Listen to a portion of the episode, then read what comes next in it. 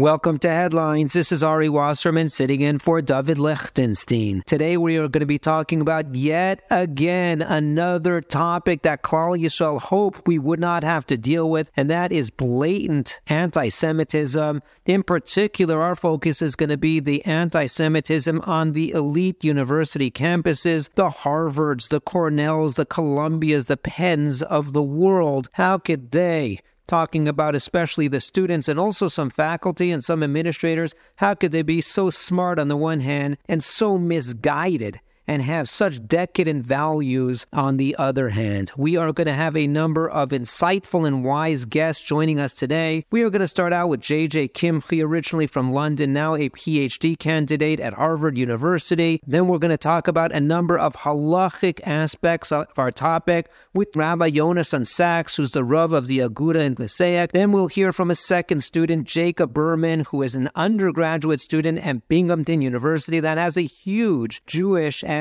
from population. Then we will speak with two great intellectuals together, Rabbi Yitzchak Adlerstein and Jonathan Rosenblum. Rabbi Adlerstein is the Director of Interfaith Affairs at the Simon Wiesenthal Center, and Jonathan Rosenblum, the famed Mishpacha columnist and author. And then we'll speak with a third student, Yitzy Tanner, who is receiving both undergraduate and graduate degrees at the University of Pennsylvania. And then we will culminate the show with Rabbi Beryl Wine. Some of the topics that we will talk about include: where did all of the anti-Semitism on university campuses come from? Should it be a concern to our community? Can anything be done? If a student on campus is feeling threatened, can he and when can he take off his kippah, tuck in the tzitzis, remove a mezuzah from his door? Unfortunately, there are those out there, anti-Semites, looking for mezuzahs. This really is reminiscent of a Gemara. It wouldn't seem to apply. It's not exactly on point, but the concept seems to be exactly on point. Olam Hafuch Ra'isi, we are seeing a perverse, upside-down world. We are seeing that the people, the groups that are Tachtonim are Elyonim, and the Elyonim are Tachtonim, which means those who should be elevated, Klal Yisrael, they should be treated as the Elyonim. They have ethics, they have values, and they were attacked. They are being treated as the Tachtonim. They are being trodden. And on the other hand, those who should be trodden on, the terrorists, the anti-Semites, they are treated in many places, but not all, as the Elyonim. And truth be told, a little bit on a personal note, anti-Semitism should not be very surprising to us. I grew up in Los Angeles, and I can remember vividly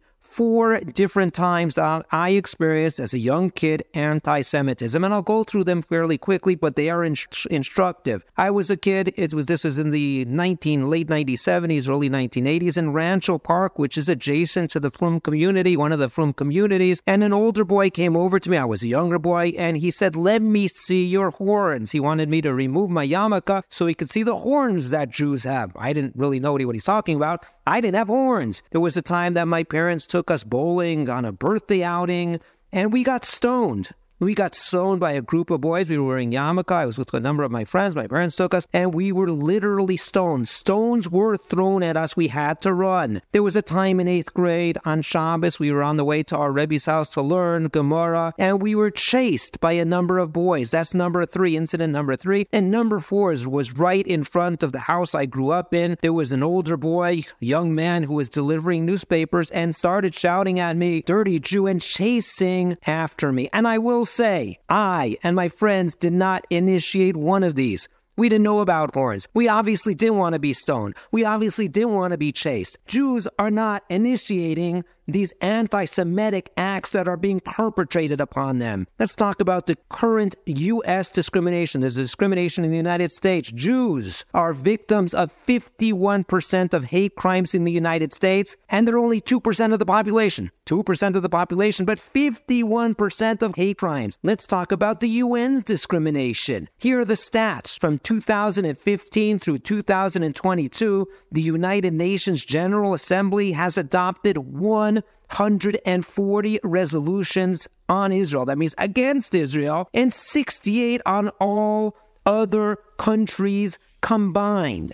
And now let's talk about campus discrimination throughout the United States. I'll just give an example from a letter that was written by Bill Ackman. He is a billionaire hedge fund manager who has donated millions of dollars, tens of millions of dollars to Harvard University. And just on November 4th, 2023, he wrote a letter to the president of Harvard saying, "I have lost confidence that you will do anything about the rampant anti-Semitism at Harvard." And he says, and this is a busy person, that he spent 7 hours on campus at Harvard meeting with Jewish, Israeli, non-Jewish students, faculty, etc. And he says, over the course of the day, I am quoting the letter, the public letter that he wrote. Over the course of the day, it became clear that the situation at Harvard is dire and getting worse. Much worse than I had realized. Jewish students are being bullied, physically intimidated, spat on, and in several widely disseminated videos of one such incident,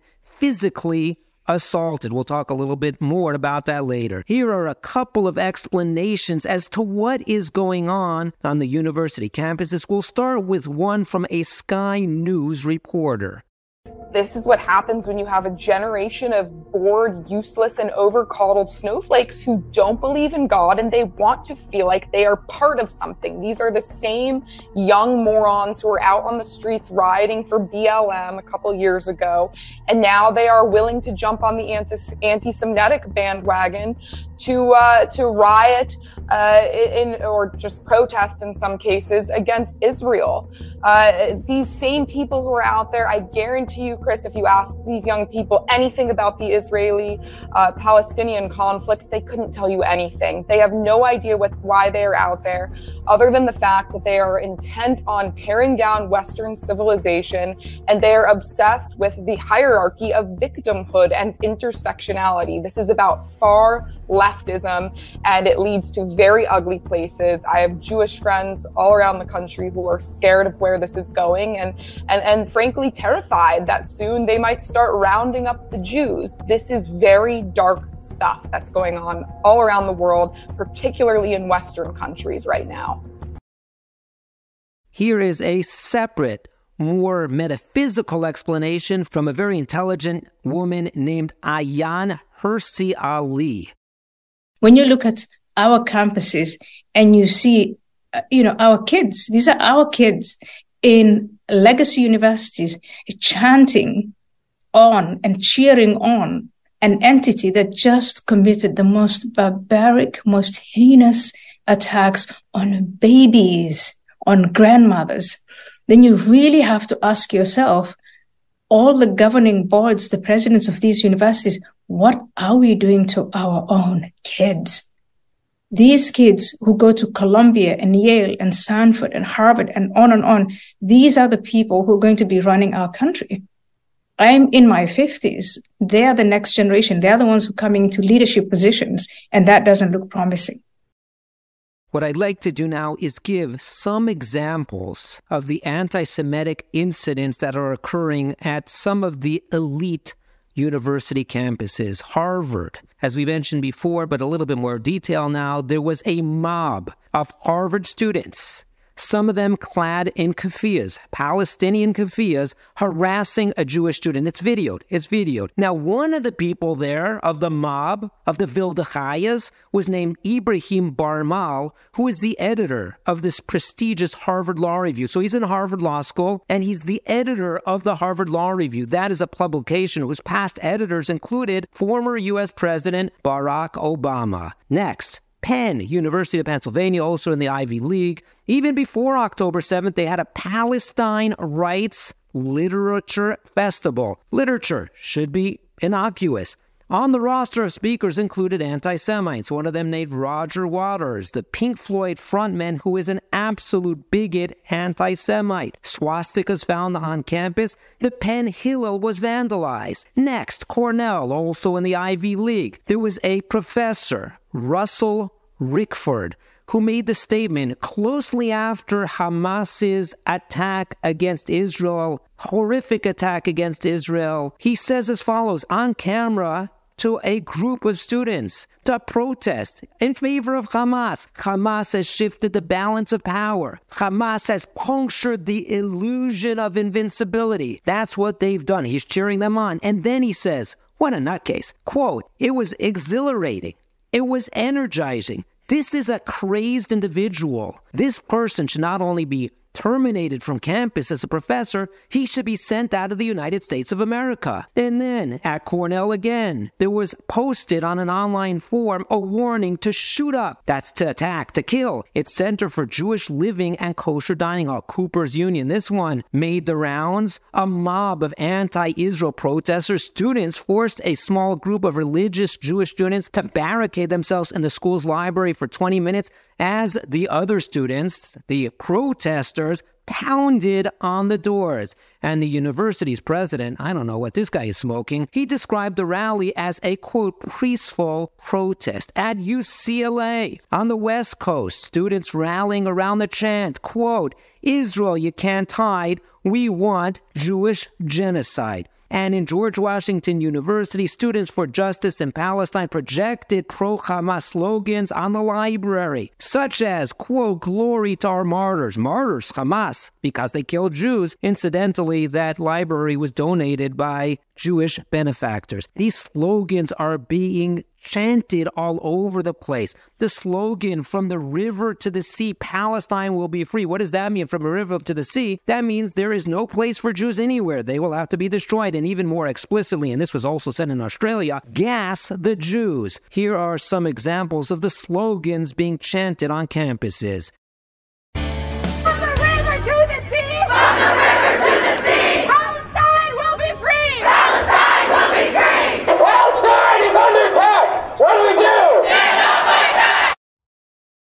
You know, we said in the Parsha, Avram, in purchasing the Maras HaMachpelah, he says as follows to Bnei Ches, Ger v'toshav anochi machem. I am a ger, I am a toshav, I am somebody who's just a ger, I just happen to be here, but I don't belong. On the other hand, I'm also a toshav.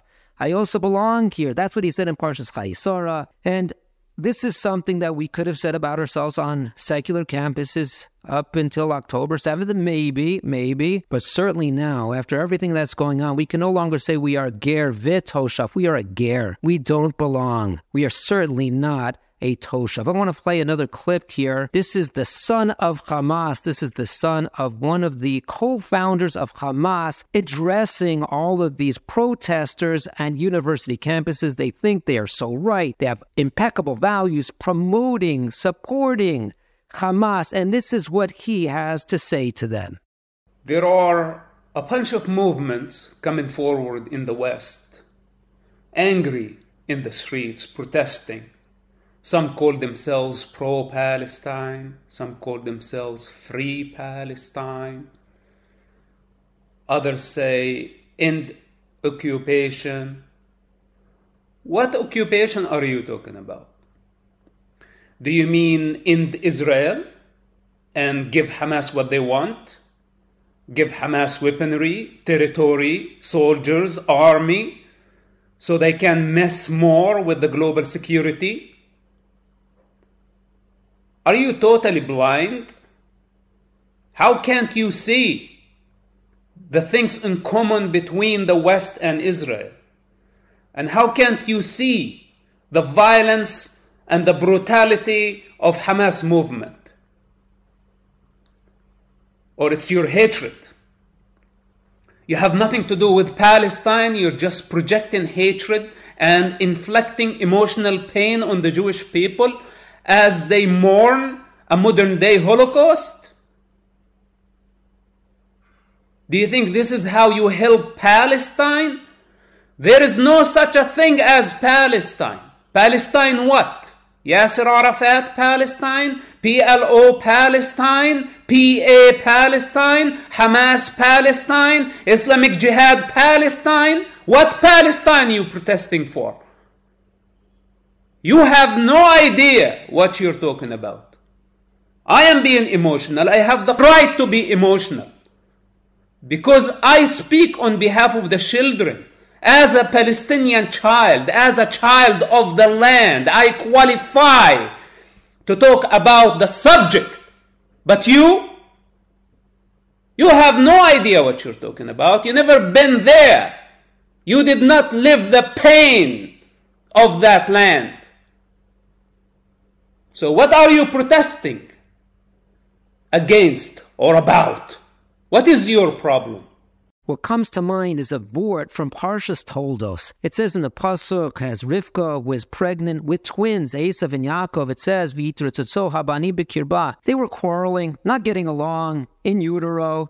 Rashi says as follows, when they would pass by the yeshiva, they'd pass by the yeshiva of Sheva Avery, Yaakov Avinu wanted to get by. Let me out, I want to learn Torah. When they passed by a place of Avodah Zarah, Esav wanted to get out, let me out, I want to go worship Avodah Zarah. And the question is as follows, I saw this is actually a riddle we had way back, I don't remember when. We can understand Esav wants to get out of the womb because there's no Avodah Zarah in the womb. That's a place of learning Torah. Let me out. I want to go worship Avodah Zarah. But why would Yaakov want to get out? The womb, Chazal tell us, is where we learn Kol HaTorah Kula. It's a Gemara Nida. Why would he want to get out? And the response that I saw was, it's not that he necessarily wanted to get out of the womb. He wanted to get away from Esav. And the point was, when we have bad influences, when we have evil people next to us, we need to get out. And maybe that is a lesson. Maybe that's an important lesson that we can learn from what's going on the campuses right now. And in Eretz Yisrael, we will cover that. One of the top topics we will cover in today's shiur. There are actions being taken. There are certainly actions being taken by business people, and they should be commended. Yashikoah, keep up the great work. The first that is being taken, the first initiative is some of the mega donors that previously donated to the elite universities. They have said, we are no longer going to be donating until there are significant changes at the universities that we have previously funded. For example, Mark Rowan, who was an alumni of Wharton. Wharton is the business school of the University of Pennsylvania. He donated at one time $50 million to Penn. He said, unless the university president, Liz McGill, steps down, I will not be funding anymore. I am so upset about the rampant anti-Semitism at the University of Pennsylvania. And he wrote a letter. He went public with this.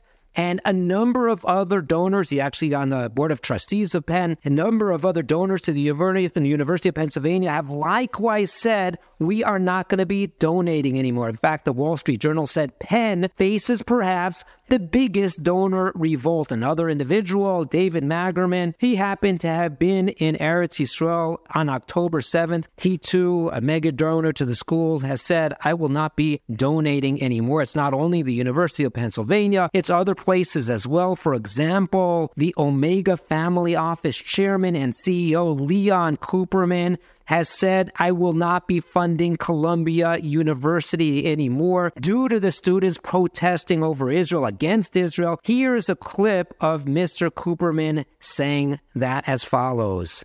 Now, the real shame is I've given to Columbia probably about $50 million over many years, and I'm going to suspend my giving. I'll give my giving to other organizations. Now, following up on that concept, I just want to read a quote from Rav Moshe Sternbach. There is somebody who sends around his Divrei Torah, and this is what they said in Parshas Lech Lecha, a quote from Rav Sternbach. In practice, anti-Semitism is already increasing in many places, and the situation is not likely to improve. Those living overseas would be well advised to support yeshivas and kolelim in Eretz Yisrael in order to accumulate merit. So all that money that used to go to these secular elite universities, as Rosh Sternbach says, let's give it to the yeshivas, let's give it to the kollels and Eretz Yisrael. And if people, the donors, are not at that point to give it to the yeshivas, we have other places to give it to in need. We have Yeshiva University, especially the Sy Syms School of Business. People who were giving to the Wharton School of Business and other business schools, move it over to Sy Syms. They have the most unbelievable, amazing Dean Noam Wasserman, who is doing miracles at the school. He happens to be my older brother. Put the funding over to Sy Syms School of Business and other needy places. Touro College, these places really can have a major positive impact on Klal Yisrael by giving to these places.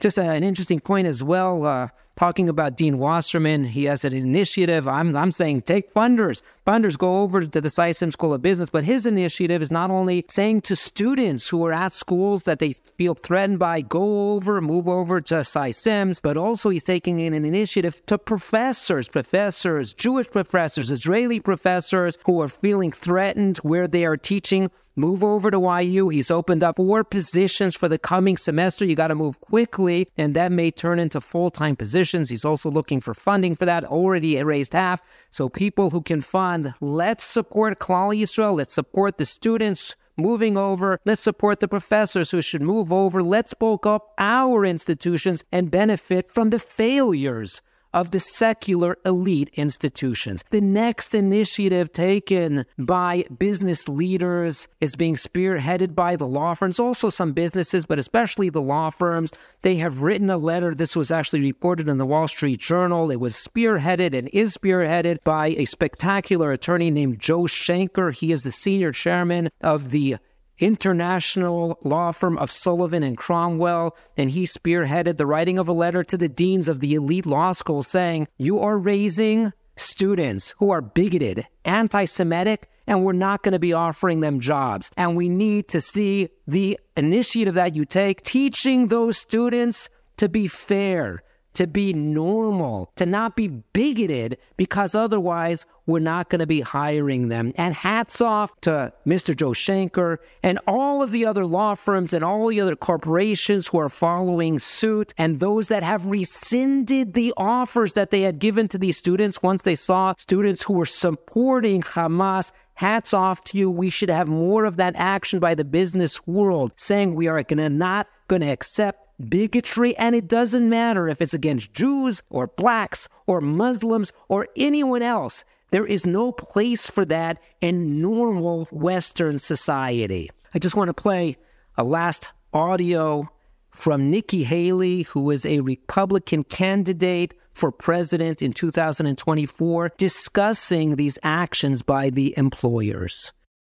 These protests that we're seeing, are you telling me that these professors, that these college students, they are supporting a terrorist organization that I asked for a vote at the United Nations, and the majority of the countries at the UN agreed that Hamas was a terrorist organization? Yet we have Americans protesting, saying that they support an organization that is a terrorist organization that killed 33 Americans, that took almost 20 hostage, that said death to America and continues to say death to America every day. So do these Americans want to see them destroy America? And if they do, every one of them is dangerous to our country. Every single one of them, because that's what Hamas preaches, is death to America. So when they get up there and they hold those signs, or they get upset on why people won't hire them, it's because companies don't want to hire someone who wants to destroy our country. Just again, I want to say to all the mega donors who have ceased funding the bigoted universities, congratulations to you. Fantastic work. It's greatly appreciated by Klal Yisrael. And now, before going to our guests, let's hear the riddle of the week.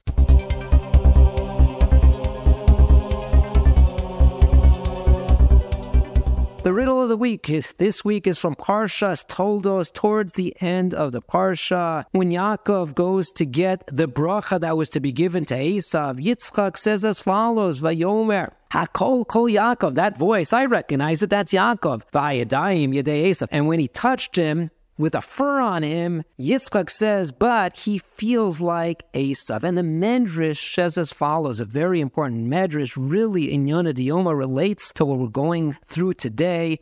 Bisman shakol kol Yaakov nishma babate knesias babate midrashas. At a time when I hear the kol, the voice of Yaakov, that's Klal Yisrael, is being heard in the shuls, in the bate medrash. That is, we're davening out loud with kavana. We're learning with asmara. Ein hayadayim de Esav sholtos bachem. The hands of Esav, the Asers of the world, the Ishmaels of the world, the Hamases of the world, they can have no impact on Klal Yisrael when we're learning and when we are davening. Obviously, should inspire us and influence even more to continue and increase what we're doing. But that's not the riddle of the week. The riddle of the week is from the spelling. It says, Vayomer Hakol Kol Yaakov. If we look at the word, Vayomer Hakol, it is spelled without a vav. It is spelled chaser. It's spelled kuf lamed instead of kuf vav lamed. And the question is, why is the vav missing from that word hakol? If you want to leave a message by phone or dial in by phone to listen, in America our number is 732-806-8700. In England it's 44, that's the country code, 33011-70250. In Eretz Yisrael, it's 02-372-0304. And now let's go and hear from our guests.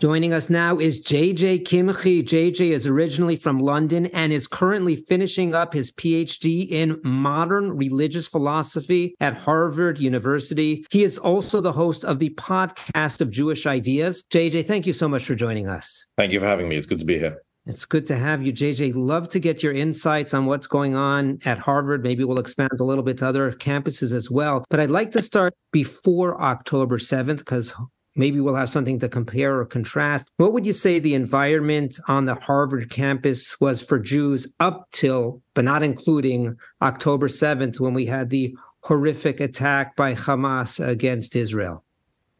I would say the environment leading up to it was difficult but manageable. In other words, you had certain courses and certain professors who were very clearly anti-Israel and explicitly so. And in fact, I wrote a piece for City Journal last year documenting some of these. And you had obviously certain pro-Palestinian groups who you knew who they were and you knew who the leaders were and you sort of avoided them and you'd expect nasty flare-ups occasionally. And, you know, every year there's Israel Apartheid Week and they build an apartheid wall and all sorts of similar campus shenanigans. But in general, Jewish students were able to go about their lives without too much fear or without too much apprehension. I will say that many undergraduates for several years have been too intimidated to voice their true opinions in public, or at least in the classroom, because undergraduates at Harvard and many other schools and law students as well really do depend on their peers for social approval, and also for, you know, just every facet of the campus life is dependent upon having a group of friends and be able to keep a group of friends. And therefore, many of them realize that if they try and defend Israel or say pro-Israel things, that they will be excluded either explicitly or just implicitly, I suppose, by their peers, and therefore they haven't voiced their opinion so much. But however, having said that, prior to October the 7th, there was a general modus vivendi on campus that you could just get by as a Jewish student without too much trouble, aside from these small flare-ups that I described. And you know who your friends were and you know who your friends were not at that point. Yes, more or less, yeah. You knew who you could rely on. You knew also with whom you had a severe enough political disagreement that could potentially turn nasty, you know, under the right circumstances. You knew who to avoid and who you didn't have to avoid. Precisely, yes. So October 7th, what was the reaction on campus to the barbaric attack, and how quick was it? Who reacted? Pro, con, walk us through. I mean, it was astonishing. And I have to say that I can describe my experience of that evening, and I think all my fellow Harvard students, certainly the religious Jews, had a similar experience, which is that, you know, all of us diaspora Jewry on Sunday night, we turned on our phones, right, after Simchas Torah. So we turned on our phones and saw with mounting disbelief and outrage and sadness the images that were coming through and the news that was coming through. And, you know, we'd heard trickles of rumors throughout throughout Shemini Atzeret Simchas Torah, but we didn't know what to believe. We didn't know how extensive and how, you know, to what extent the violence really was. And then we see this, and obviously, I mean, it's absolutely appalling in every possible way. However, those of us on university campuses received a second shock that evening, which is we turned on our phone and, you know, we're scrolling through our Twitter feeds, we're scrolling through our news feeds, and we see that members of our campus, and our, people who we'd considered until this point classmates, those who are part of various student organizations, obviously the pro-Palestine groups, but even many other groups, had signed letters stating that this was Israel's fault, that these Hamas attacks were what they called justified resistance, that they identified themselves with this justified resistance, and that they, in some cases, certain campuses were celebrating this and saying things like "glory to our martyrs" and "from the river to the sea" and all sorts of other statements. Again, within 24 hours of these massacres. So before Israel fired a shot in retaliation, before there was any kind of reaction on the part of Israel, simply as soon as these attacks occurred, there was a wave of justification, a wave of identification, and on some campuses, a wave of celebration of these attacks. And you can imagine, as Jewish students sitting on these campuses, the shock that this is, because the whole university campus presupposes essentially a sort of shared space, a kind of social fabric, as it were, which is that, okay, you have political disagreements with the students sitting next to you, but at the end of the day, you assume that you can get along with them, you assume that when push comes to shove, they'll defend you and you'll defend them, and basically you're existing in the shared student community. Well, us Jewish students, after October the 7th, we know now what we didn't know 3 weeks ago, which is that our fellow classmates, our people with whom we share library, with whom we share, dormitories, etc., they will not only not defend us, they will cheer on as people come and kill Jews. They will cheer the slaughter of Jews in Israel and presumably across the world as part of a justified resistance against what they deem to be erroneously deemed to be colonization and oppression. And therefore, we now know that our classmates will not stand up for us. On the contrary, they will cheer for those who try and kill us. And it is a shocking an absolutely spine-chilling realization on the part of Jewish students across the country. I think this will have effect for years to come. Absolutely horrific. How widespread is it? Is it a few students? How many groups was it? And how many students do they represent? Okay, so this is a bit of an open question. So on the Harvard campus, for example, 31 student groups immediately signed this initial letter, basically justifying the attacks. The question is, the two questions. Firstly, how many student groups does this represent? Now, some of these groups are quite large and some of them can be quite small. I think to form a group on the Harvard campus, if I'm not mistaken, you need 20 names signed up. But it's also not clear how many rank and file members of each student group knew about or were willing to sign up to what their leaders had signed up to. So, for example, you had certain lists on that group, like the Nepalese students group at Harvard. Okay, so I don't know how many students are in that group, and I also don't know how many regular members agreed with their leaders when they put their name to that letter. Having said that, the demonstrations that were going through campus, again, demonstrations before Israel retaliated, before they fired a shot, before there was a war in Gaza going on, just demonstrations across campuses celebrating and justifying the Hamas atrocities. They were garnering hundreds of students on campuses across the country. The Harvard specifically, I'm not sure. I don't have a very good estimation of the numbers, but definitely several dozen and over 100, I would assume. And yes, I would assume this is a sentiment shared by probably a few hundred of the students. But don't forget that these are the loudest, noisiest, and also in many ways a very loud and vocal minority, often a very powerful group, especially on campus, because they intimidate other students, and also because they occupy, many of these students occupy what I might call the sort of the extreme ideological left, so they assume a position of moral superiority that many other students will simply nod along. In other words, if you have leaders of the Black Lives Matter movement, if you have leaders of the environmental, Extinction Rebellion movement, if these people are standing up and saying, glory to Hamas and Hamas are right in what they did, then many other students will simply nod along because they've been nodding along with all the other things that these groups have been pushing for the last few years. And in fact, the universities themselves have to, in a certain way, nod along because they can't do anything else. They can't now turn around and say these groups who they've glorified and these groups who they've sort of shone a light on as the finest of their students have got this one terribly, terribly wrong. And therefore, administrations across the country have essentially gone out of their way not to condemn these groups.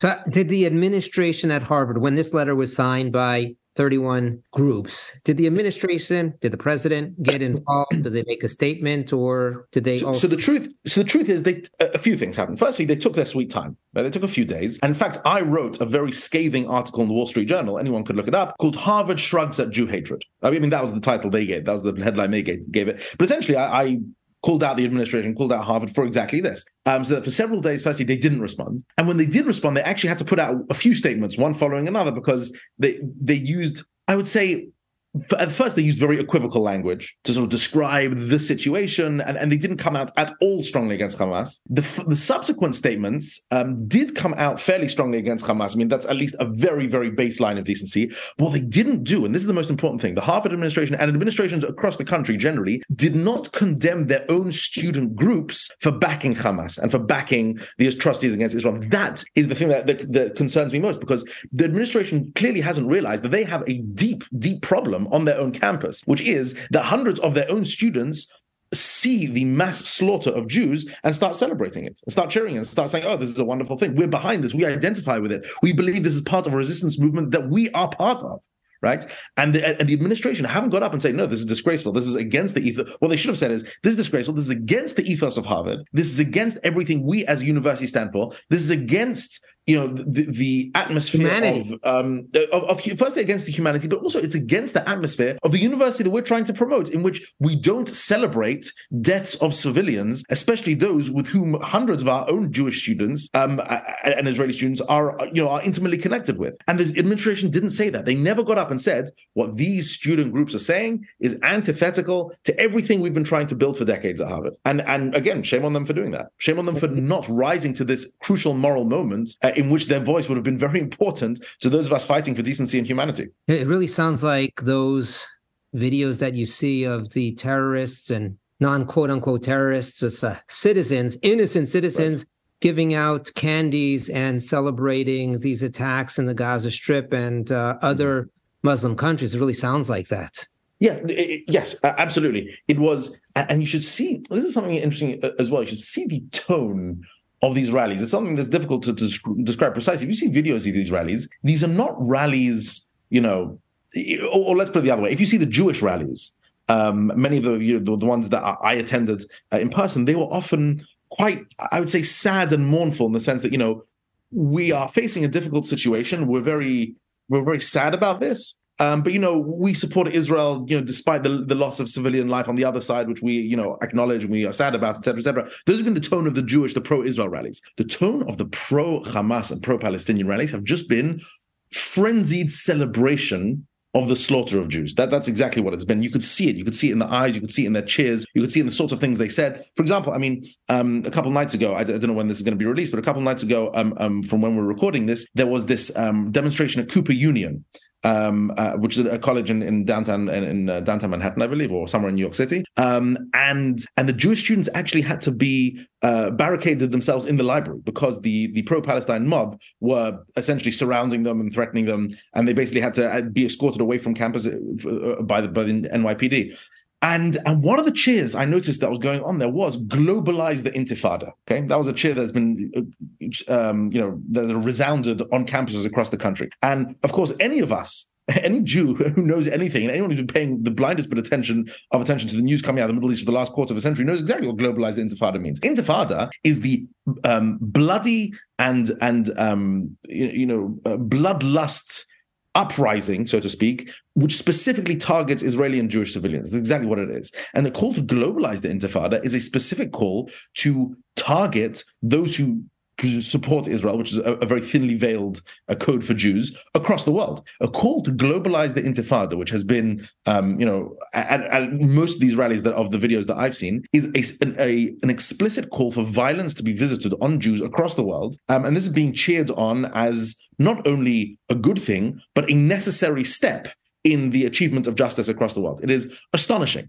that otherwise intelligent and otherwise educated people on campuses across the country are cheering very explicitly for the death of Jews, not only in Israel, which is bad enough, but where they are at the time, in their own place. And that is what I mean when I say our own classmates would cheer if Hamas terrorists would break into the Harvard Hillel tomorrow and massacre Jews. There are other students on the Harvard campus who would cheer this as a good thing. So, JJ, you used to hear people claim, I'm not anti-Jews, I'm not anti-Semitic, I'm just anti-Israel. And it doesn't seem to be that any of these protesters are making that claim. Is that correct? Okay, so they would say, if you interviewed them, let's say in public, they would say, oh yeah, not anti-Jewish, just anti-Israel, just anti-Zionist, or something similar. And some of them would even point to the fact they have Jews in their own protest. Of course, in these protests are joined two types of Jews.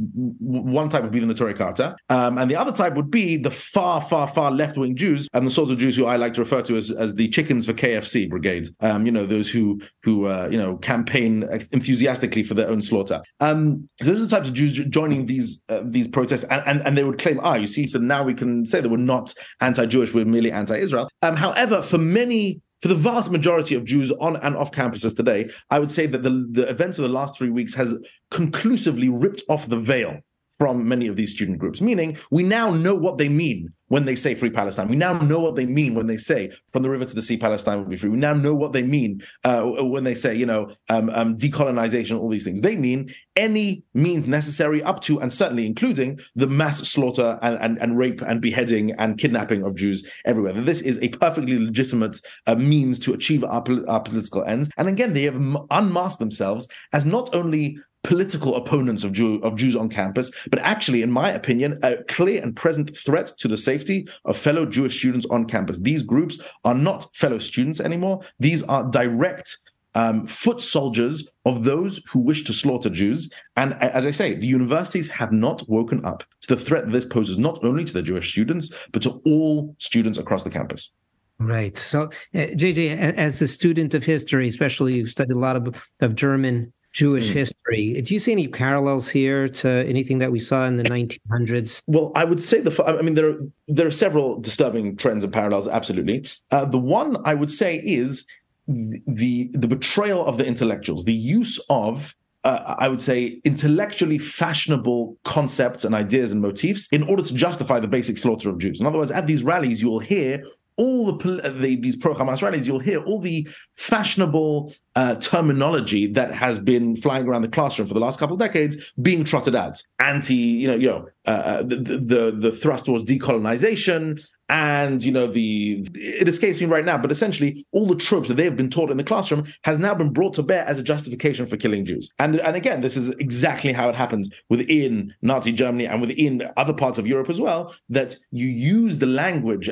For the Nazis, it was a specific theory about race and a specific theory about a sort of scientifically oriented theory of eugenics, essentially, which was used towards the end of slaughtering Jews. And now it is the rhetoric of, again, decolonization, the rhetoric of anti-Western sentiment, the rhetoric of trying to rise up against the empires and rise up against the oppressors and all sorts of nonsense terminology like that. This is, again, being directed to defend from a fashionable and intellectually respectful point of view the mass slaughter of Jews. And again, this is extremely worrying, and if the universities themselves do not tackle this, they, as it's been often pointed out, they come for the Jews first, it never ends for the Jews. This is a turning point, I think, in the history of campus life in the United States and in the West in general. And if the universities do not rise to confront this hatred and this excusal of mass slaughter of civilians head on, they will have a real problem on their hands, and I think they already do. And I'm really not sure how they're going to get themselves out of this, if at all possible. Frightening. Absolutely frightening. Well, yes.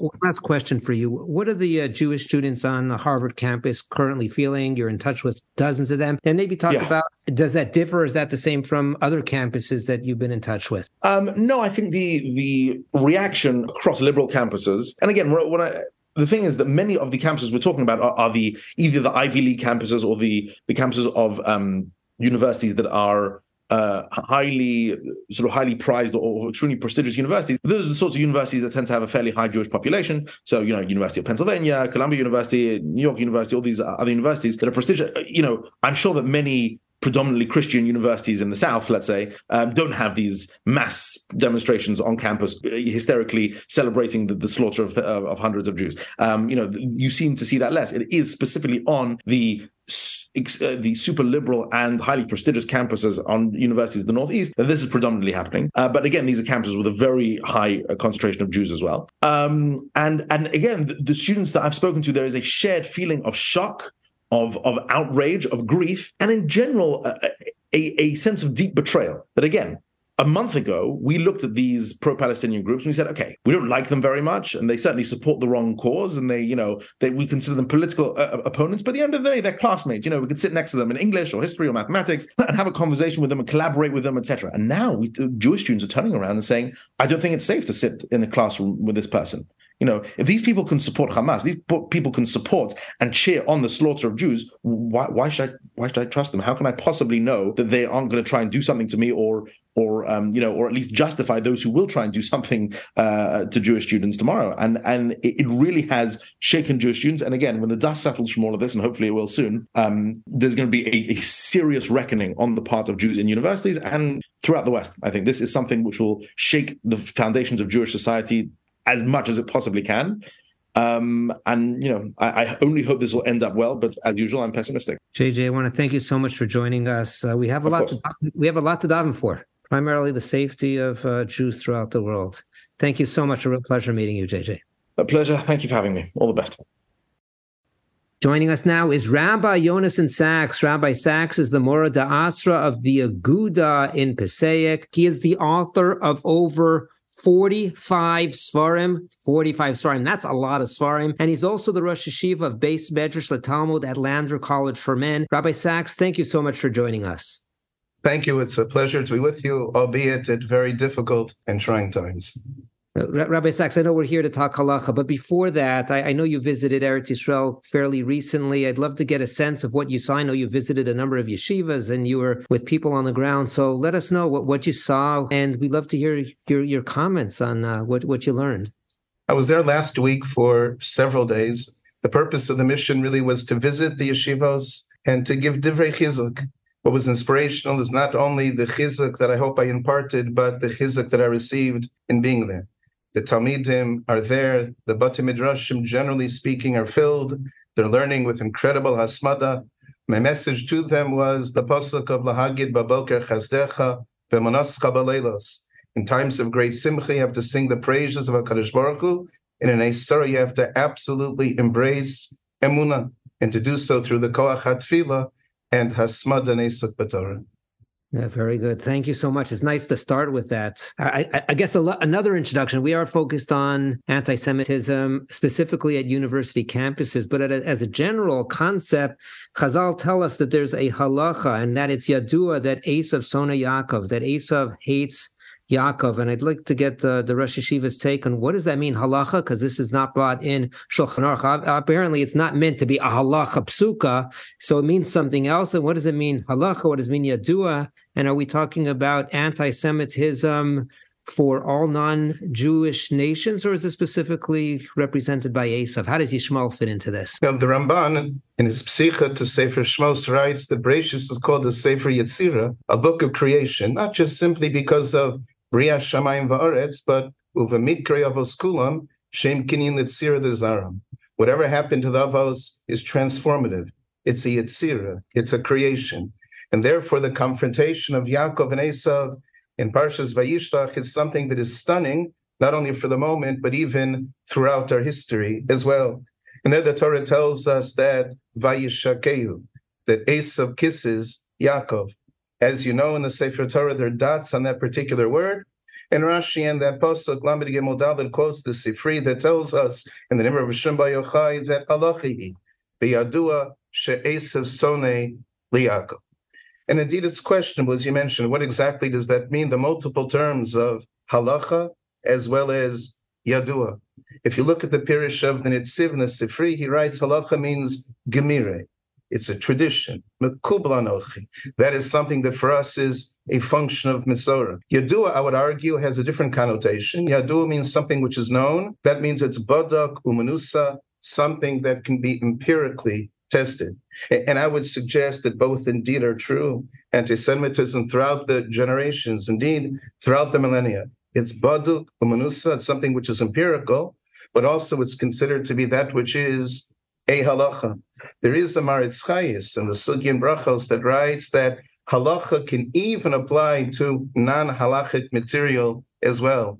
Even when it comes to Milei D'Agada, if we want to emphasize that this is something that is a function of Mesorah, the term indeed halacha can be used.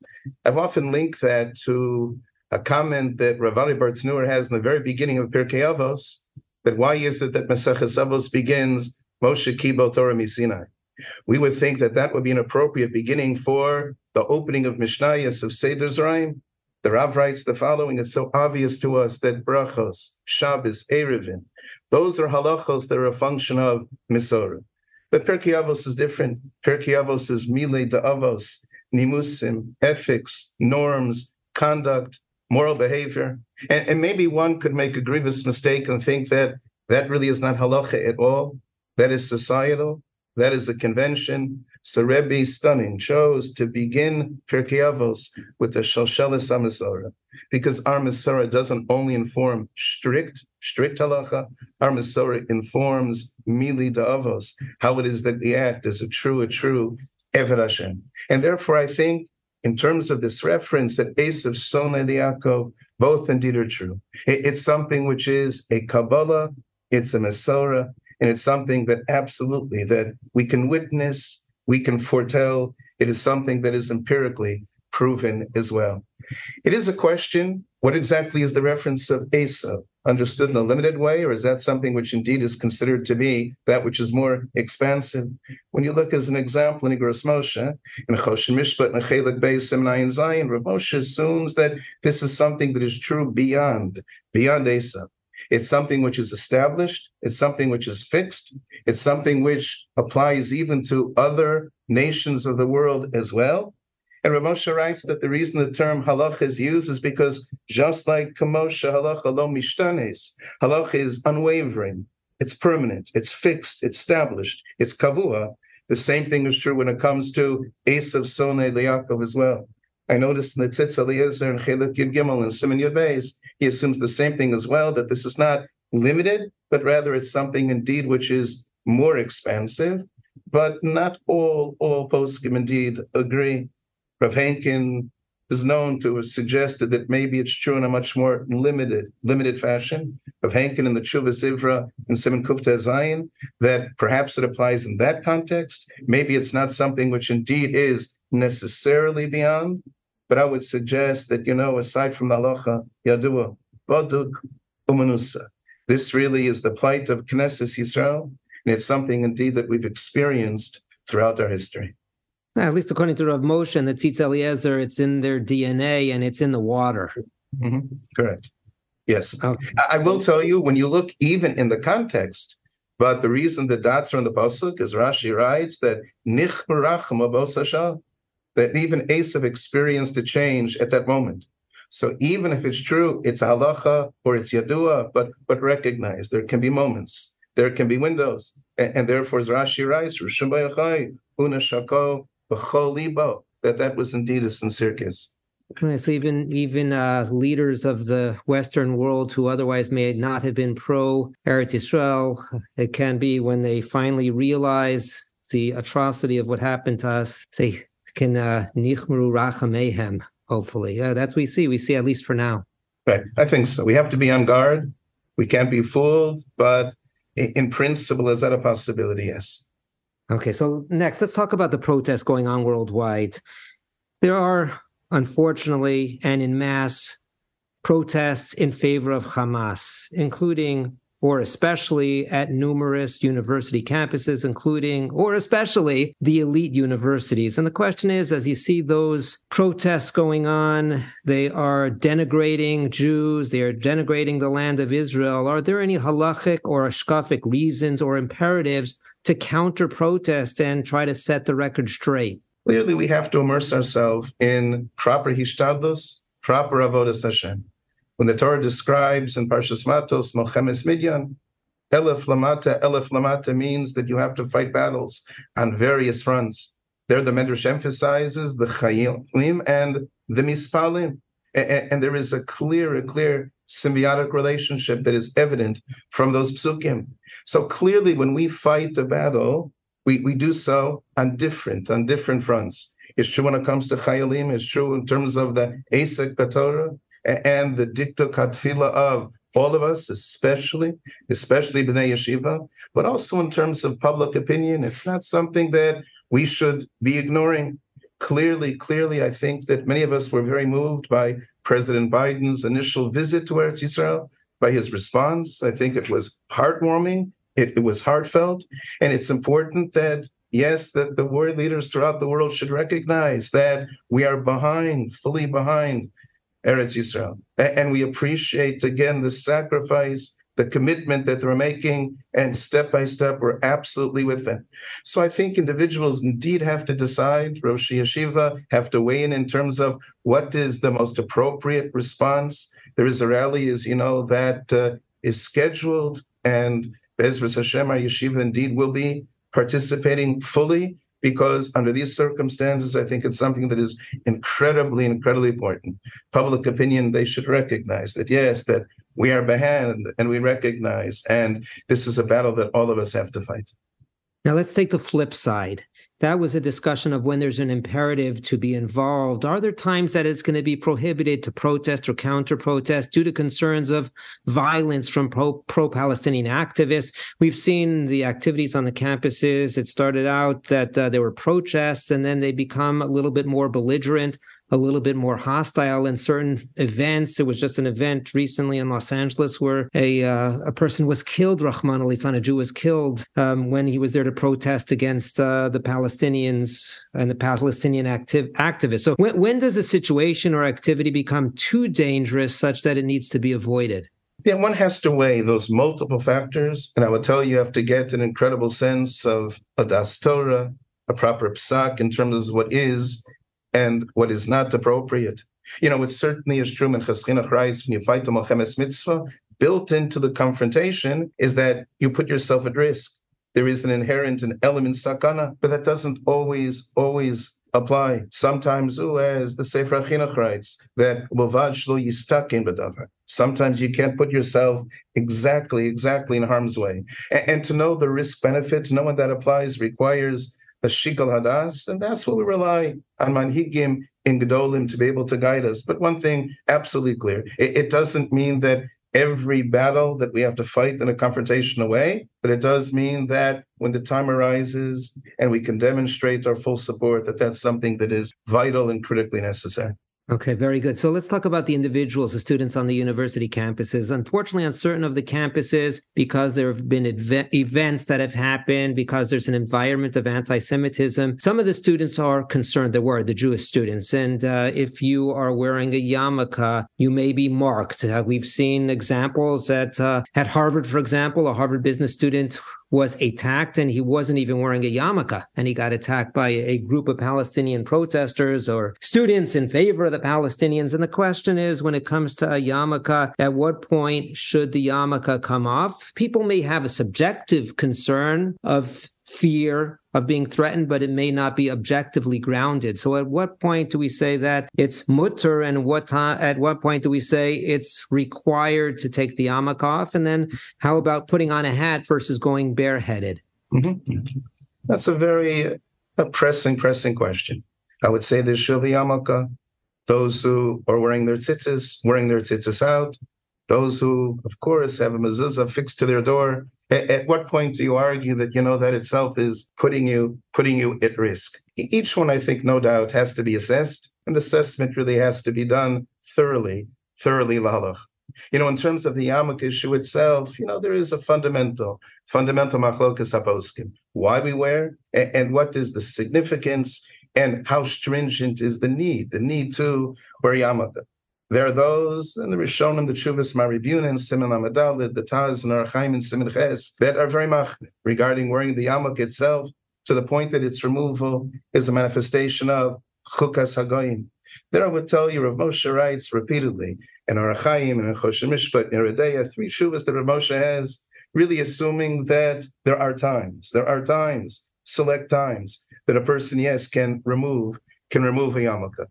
In the business world, it has to be a case where there's a substantial, significant loss, where one can apply the dinim in Arachayim and Tafresh Nun Vav, the dinim in Yerodei Kuf Nun Zayin, that this really threatens a person's livelihood, threatens the parnasa. But realize Rav Moshe's application is a limited one, in work, on premises, not to work, not back from work. And yes, if one can, of course, to wear a head covering, even if it's not considered to be a yarmulke. Affixing a mezuzah, B'makom sakana, no doubt, It's a sugya. Yeah, Yuman Daf Yud Aleph. The Gemara writes, remarkable, that Abuli de Mechuzah, the entrance to Mechuzah, did not have a mezuzah. So Abaye says that was Mishum Sakana. So if a person will just simply argue that, the mezuzah is a shmirah, and therefore absolutely, categorically, it always must be there, I would say no. You see from the sugya that's not true. But you have to weigh, you have to factor, and when indeed it's appropriate to do so, and when indeed it's not, the Taz writes and Reish Pei Vav, you can fix mezuzah if necessary by embedding it into the side beam, and then you can cover it over. So if necessary, it is not as apparent. But it's clear, it's mefurish in Shulchan Aruch that if it really is a sakana, then no. But you have to get a real sense of Das Torah that does this raise to the threshold of sakana. And I will tell you what troubles. Let's assume, for example, the person feels absolutely yes, it's a sakana for me to wear yarmulke. It's a sakana to go ahead and to walk with my tzitzis exposed. It's a sakana to have a mezuzah on my door. I'll ask you the following, that therefore what? So that's where you position yourself. But without a yarmulke and without tzitzis and without a mezuzah, that really is the Ratzon Hashem. If one is convinced that this is a situation of sakana, you know what? You have to take a step back and ask yourself, is this where I belong? Is this where I should be? Is this the appropriate positioning? It should not be a situation where it's a sakana that will allow me to somehow negate mitzvahs d'oraisa, but you know what? But nonetheless, I'm willing to do that laman, in order for what cause? There is a Tosas in Psachim and Dafnam Gimel Beis, where Tosas has 2 days, la halacha 2 days in Pesachei Tshuva. If a person can avoid a situation of sakana, but his remaining there will be an absolute Kiddush Hashem, does he even have the option to remain? Or is he obligated to leave? And that Tosas writes is literally, b'makom Kiddush Hashem, by staying, I will be Mekadesh Shem Shemayim. I will tell you, that was the case in Tosas, in Psachim, Chanani Mishov Azaria. Our students on the college campuses is not rising to a message of that Kiddush Hashem, that that would warrant sitting yourself in situations where you're not going to be able to observe the mitzvahs Hashem. And I'll tell you something that frightens me, and I think that this could be perhaps another forum for discussion as well. It's true that our young adults, our Orthodox students, the men and the women on our college campuses are finding themselves in a hostile environment of anti-Semitism. That's true. And they feel less comfortable in a college environment. That really is true. What concerns me, and I say this with a heavy heart, even more, is the years and the decades that our students go to secular college campuses and feel comfortable. And it results in incredible attrition, incredible assimilation, where our young men are not removing yarmulkes because of fear of anti-Semitism, but they're not desirous of any longer wearing their yarmulke. They're not parading with their tzitzis because they're abandoning the mitzvah of tzitzis. And yes, that the mezuzah remains empty, but not because of an anti-Semitic tendency, because you know what? There's an incredible pool. There's an incredible attrition. And I'll tell you what's absolutely distressing. There are yeshiva high schools in the New York area and beyond that will welcome representatives from secular college universities into their yeshiva for the purpose of recruiting. And I will tell you that it's devastating. It's devastating because the students who go do not emerge as they enter. And now they're reconsidering, because how can we welcome them into the school if there's anti-Semitism on campus? I agree with the difficulty of anti-Semitism, absolutely. But the fact that this has been going on, and the fact that we're losing one neshama after another, and somehow that doesn't rattle us. It should be very, very clear that, these students, post-high school, many of them go to Eretz Yisrael. When they come back during that window of time, they're making the most important decisions in their life: who they will marry, the trajectory of their careers, what is important to them, what they stand for. And those decisions will be informed so differently if they are made in a yeshiva with the rebbeim, with hadracha, as opposed to making those decisions without that anchor, making it on a college campus. I fully agree that anti-Semitism is frightening, but it's devastating when our young adults feel so much at home on a college campus. I spoke with one Rosh Yeshiva in Eretz Yisrael. He told me that 40% of his students who enter his yeshiva do so early decision, with a binding commitment before they enter the yeshiva of the secular college that they will attend the next year. It doesn't even allow for the hashba that we hope that the yeshiva in Eretz Yisrael will have on them. If a boy wants to stay, that will be an incredible battle because he's legally bound to return. If he wants to redirect and go to a yeshiva, that's not an option. And that cannot be the mission of high schools, to see to it that, you know what, that we welcome recruiters and that such a high percentage of students are accepting, yes, their stay in a college campus based on early decision. As you're saying something very interesting, as Avram Avinu said to Bnei Ches, Ger v'toshav anochi imachem, and it seems that right now we're concerned about the ger, being a ger on the university campuses post October 7th. But before that, it may have even been more disastrous, being the toshav on the secular campuses, feeling very comfortable and being part of the crowd. And we've lost a tremendous amount of otherwise from Jews because they became toshavim on the campuses. That's absolutely a very interesting. I couldn't agree more. You know, that Beis Halevi, the first Beis Halevi in Parshas Vayishlach, and Lamed Beis, Yud Beis, Hatzileni na miyad achim yaresa. The Beis Halevi writes, that was the fear. That was the real fear of Yaakov, you know. Not that Esav would come as an enemy. Esav would come as a dear friend, preaching brotherhood. Nisav lechev elcha nalagdecha. That was the real fear of Yaakov, you know. Because, you know, in anti-Semitism, it's obvious, it's apparent, your guard is up. You know what? But somehow, when you don't sense that and your guard is down, you know what? You start abandoning Avodas Hashem, not out of a sense of distress and anti-Semitism, but rather simply because you become absolutely indifferent to being an Eved Hashem. And that is the greatest tragedy. That's something I think we have to address absolutely head on.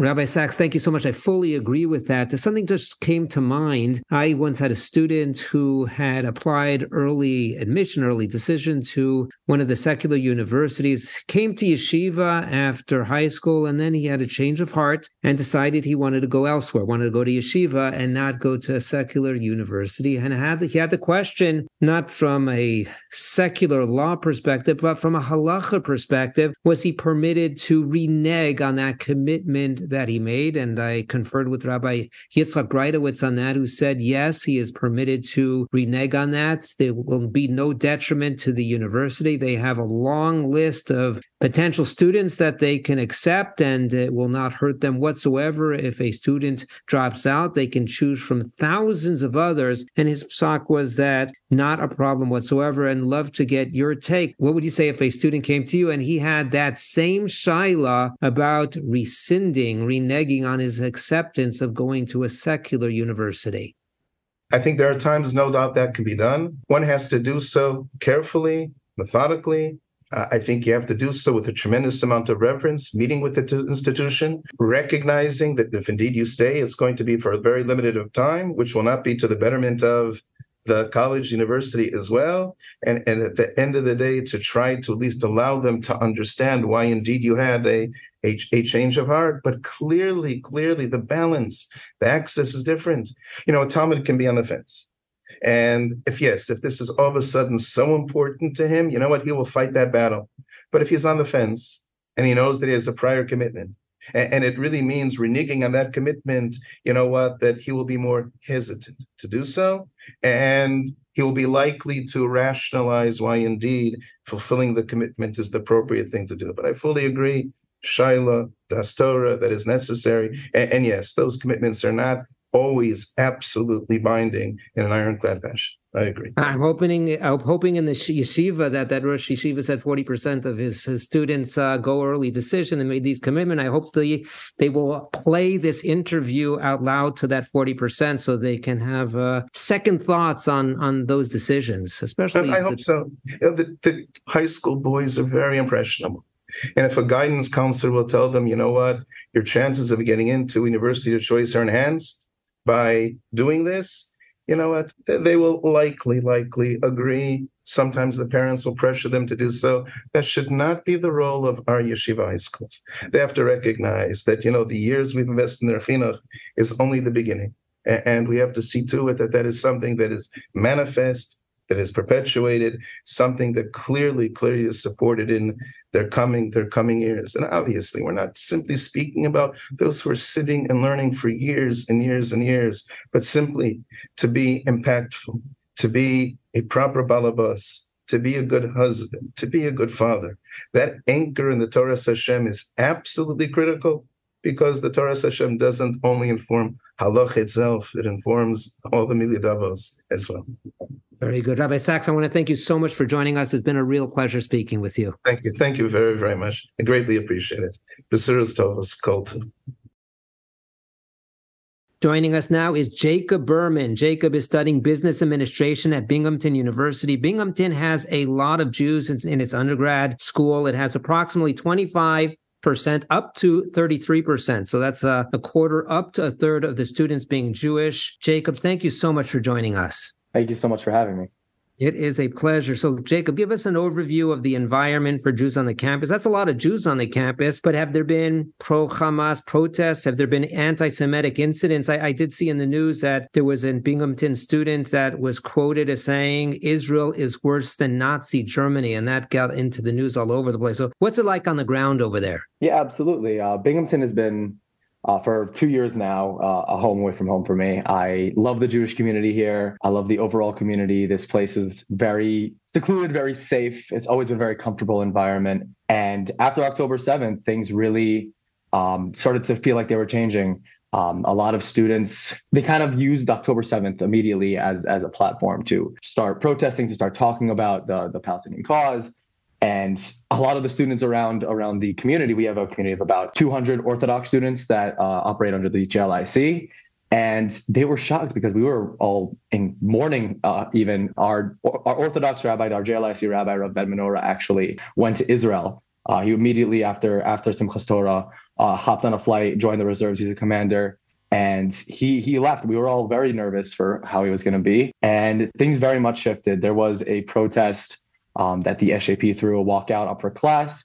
And I attended the protest as an observer to make sure that there were no altercations between the Jewish and the pro-Palestinian protesters. And we were appalled to hear one student that was given a platform by the club to say the line of Israel is worse than Nazi Germany. It was actually abhorrent to hear. It was nothing that I would ever expect to hear on campus. Wow, unbelievable. What I've seen now, it seems to be getting a little bit more aggressive and worse. We've had the incident at Cooper Union. We also had an incident right now, recently in the past few days at Harvard with a Jew or a couple of Jewish students being accosted. And it seems, unfortunately, that things are getting more and more out of hand. You mentioned the students. Would you say that it's the students that are really involved in leading the protests? Are there faculty members that are involved as well? And how about the administration? Are they speaking out? Or are they just being sitting back and shtika ko da dami, as we say in the Gemara, that they're being silent. And if you're being silent, that means you are concurring with the activities going on. So give us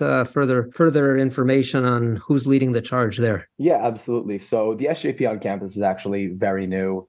They were kicked off of campus a whole bunch of years ago and then managed to reform about 2 years ago. And they met with the Binghamton University Zionist Organization right at the beginning of this war to kind of try to find some sort of united cause of we don't want to see anyone, any trouble, anything like that. Unfortunately, negotiations broke down. We almost got them to say that to condemn Hamas, but then the national SJP came in and stopped them. And they have done a lot to try. I somewhat respect the some of the executive board members for their board, just because they have tried to do their best to keep things very civil. But unfortunately, as with all of these kind of protests, they gave platform to hate. And that's where that student got the opportunity to start saying some horrible things about Israel, about Jews. And it's definitely only a few students that have been doing that. Overall, Binghamton is a very tolerant place. But those students had the platform to spread disinformation, to spread hate, and to poison the minds of a lot of students. Now, I really have to give thanks to the administration for doing their best in this very trying situation. I happen to be close with the university president, President Harvey Stanger, who he came to Chabad dinner on a Friday night.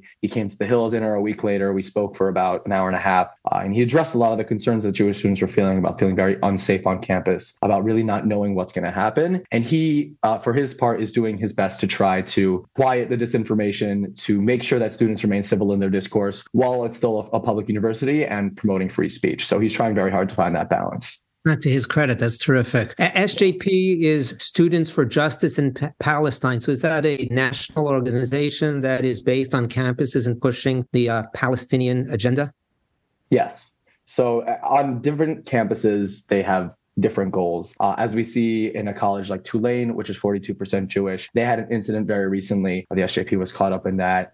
There are a lot of campuses where they really espouse hatred and the disinformation that we see that leads to these anti-Semitic incidents all across universities. In Binghamton, it's not quite as bad just because the community itself is very tolerant. The Jewish community is very powerful. The Binghamton University Zionist Organization caters to a lot of students. They're very well known. And the university as a whole has really adopted a pro-Israel stance, which we greatly appreciate. But because of that, they've adopted their own idea of usually an SJP is it's us versus Israel and the university is the battleground. But for SJP in Binghamton, it's us versus Israel and the university because the university has already picked a side. So they've really become anti-institution against the entire cause of the university. And they've really grown this kind of negative mentality on campus as a result.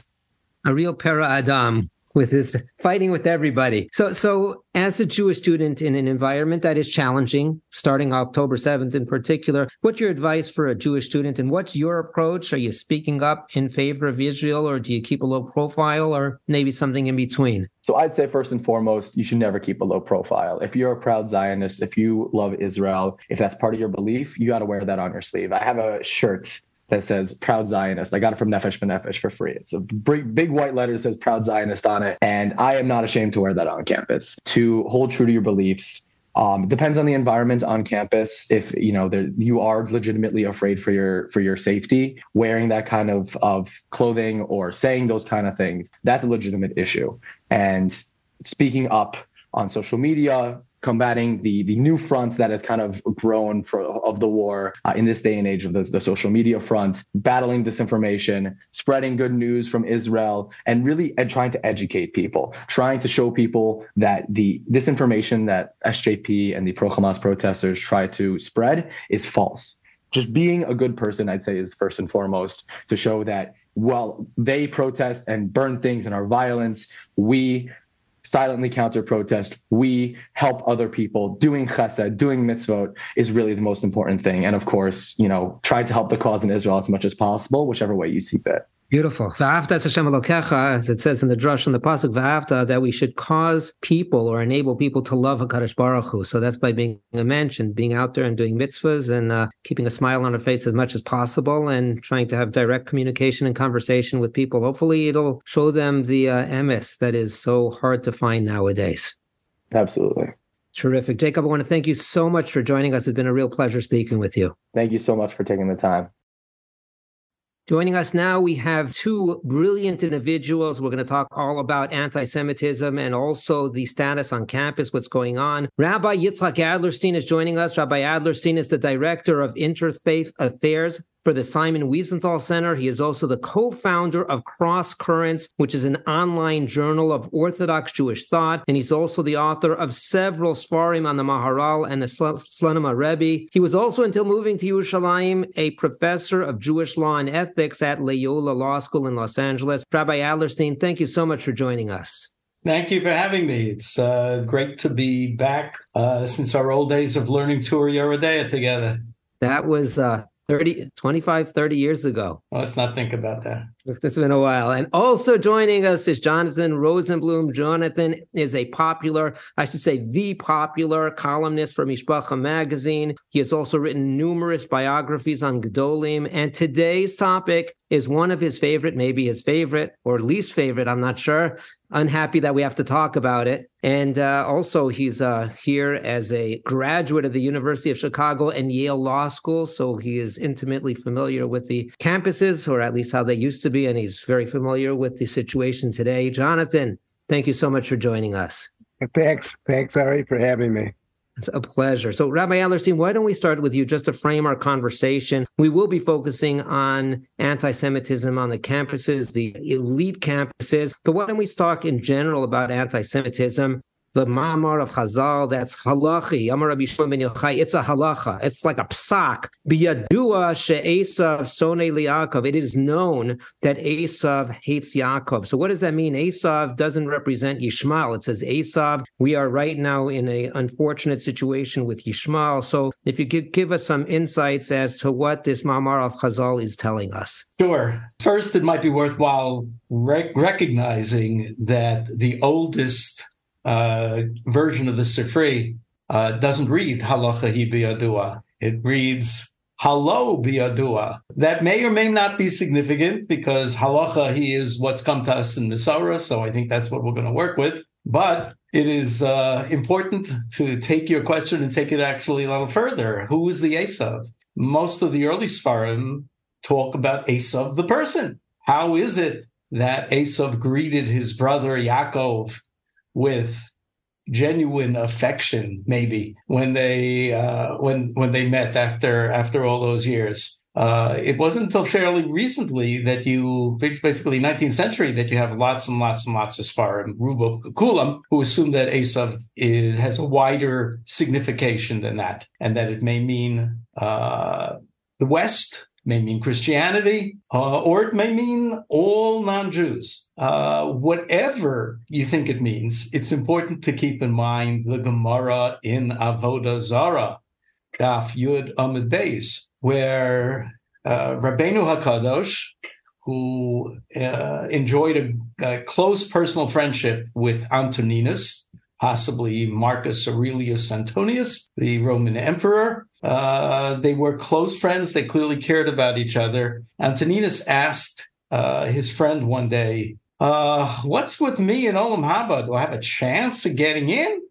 And Rabbeinu HaKadosh didn't waste any words. He said, you're in, for sure. He said, what are you humoring me? How could that be? And he cited Psukim about how much HaKadosh Baruch Hu hates Edom and Esav. Rabbeinu HaKadosh's response to him was, that's only talking Ba'osa Maisa Esav. It's possible for somebody to come from the people, the culture, whatever you think Esav means, and still not be part of what the Torah describes is the fate of Esav. They're people, individuals, maybe whole communities. And I believe today when you see outpourings of support of Israel, not only all the bad news that we're seeing, but incredible support. Who would have thought that in Vienna, where anti-Semitism has traditionally always been worse than in Germany, 25,000 people would get together 2 nights ago in support of Israel. And then there's the Netziv, not a minor player in modern Jewish thought. The Netziv, speaking about that fateful encounter between Yaakov and Esav, when they embraced, the Netziv says that at that point, as Chazal say, according to one man, the Amar, Nichmeru Rachamav, Esav's mercy, his compassion for his brother was moved, and the Netziv says, and so was Yaakov's. V'chein Ladoros.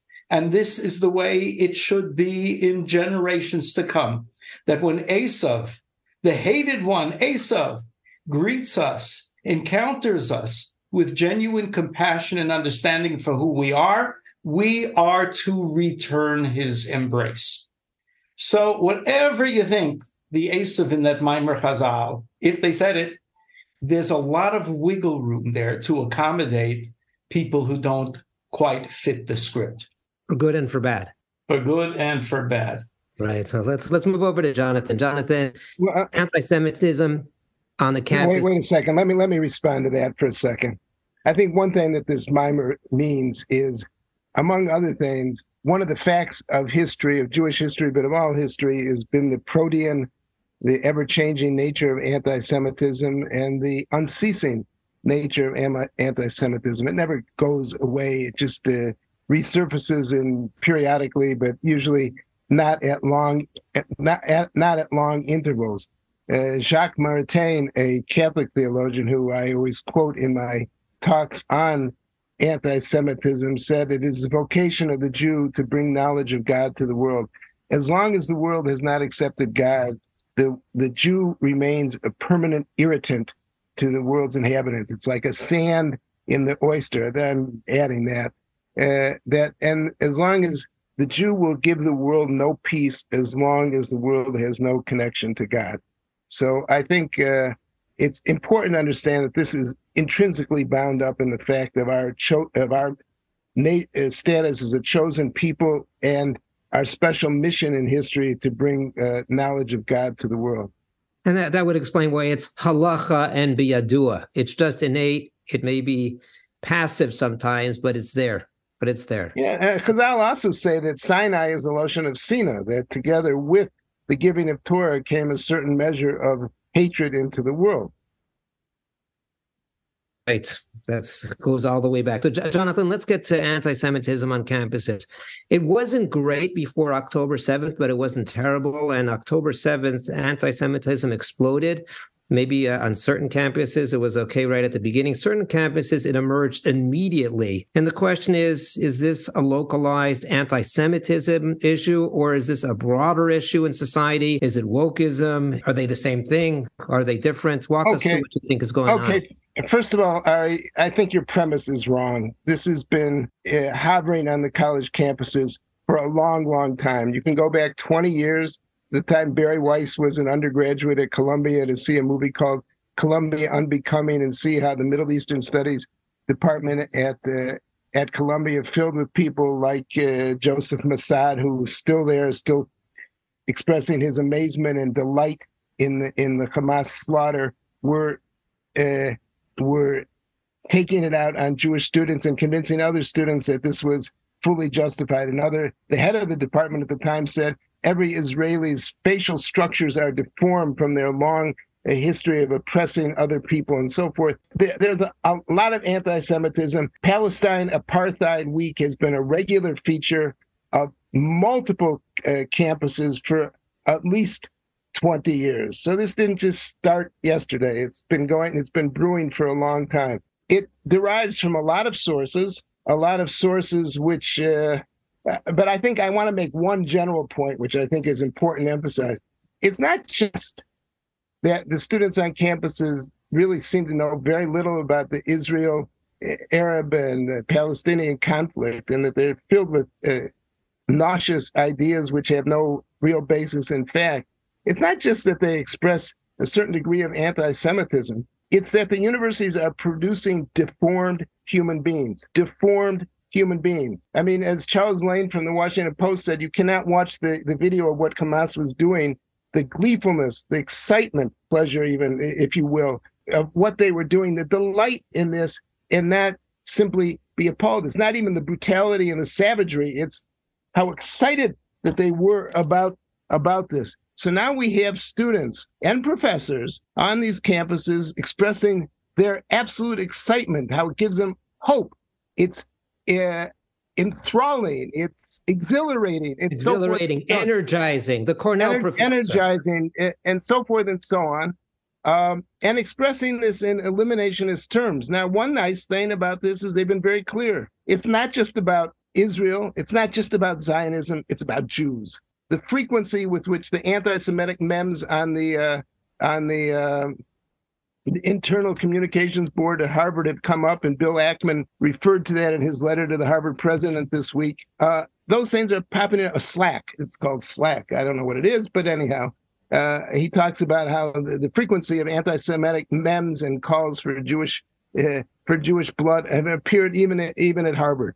This is part of an ideology. But what you produced is people like Stavrogin in Dostoevsky's The Possessed, which is better translated perhaps as The Demons, people who are so enraptured by their ideal of the perfect world that they're going to bring about, they're willing to kill anybody who stands in the way. You just have to line up who are the good guys and who are the bad guys. So that's the notion of intersectionality. All brown people, all queer people, all, and no matter how much they'd have their heads chopped off if they ever showed up in Hamas, they're all interleaked. They're all the good guys because they're victims. And anything that advances any cause, any of their causes, is worthy of chopping people's heads off and burning babies and making jokes. Oh, was the baby burned? Did they put in baking powder? They didn't put in baking powder. This is savagery. The expression of these kinds of talk by so-called professors and students is it's so appalling, and the quickness. They didn't even take time to absorb for one day the horror of what Hamas had done. They were simply thrilled by it. But this has been building up. That's intersectionality. It's the diversity, equity, and inclusion bureaucracies which dominate universities at all levels across the country, state universities, Ivy League universities. The administrators, these administrators run the show, and it's all based on what's your group and racial and ethnic and religious identity. Some are favored, Muslims are favored, Jews are disfavored. Jews are a successful class, so they have to be disfavored. You know, when I applied to Yale Law School, I expected to get in. I wouldn't expect to get in today.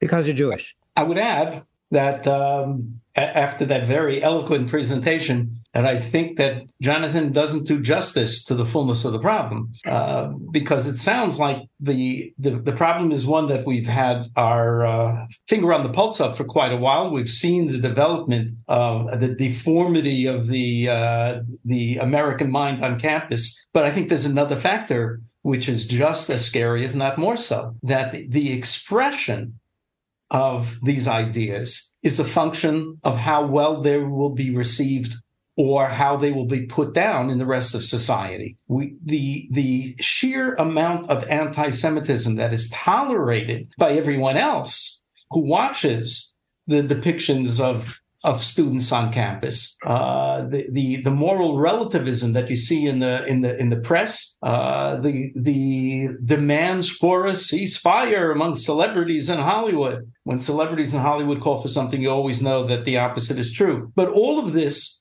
points to a change in the general societal acceptance of Jews, and the acceptance to its opposite, to the acceptance of full-blown, full-throated anti-Semitism, which makes this behavior tolerable, acceptable, and desirable. I would add here that they're not going to grow out of this.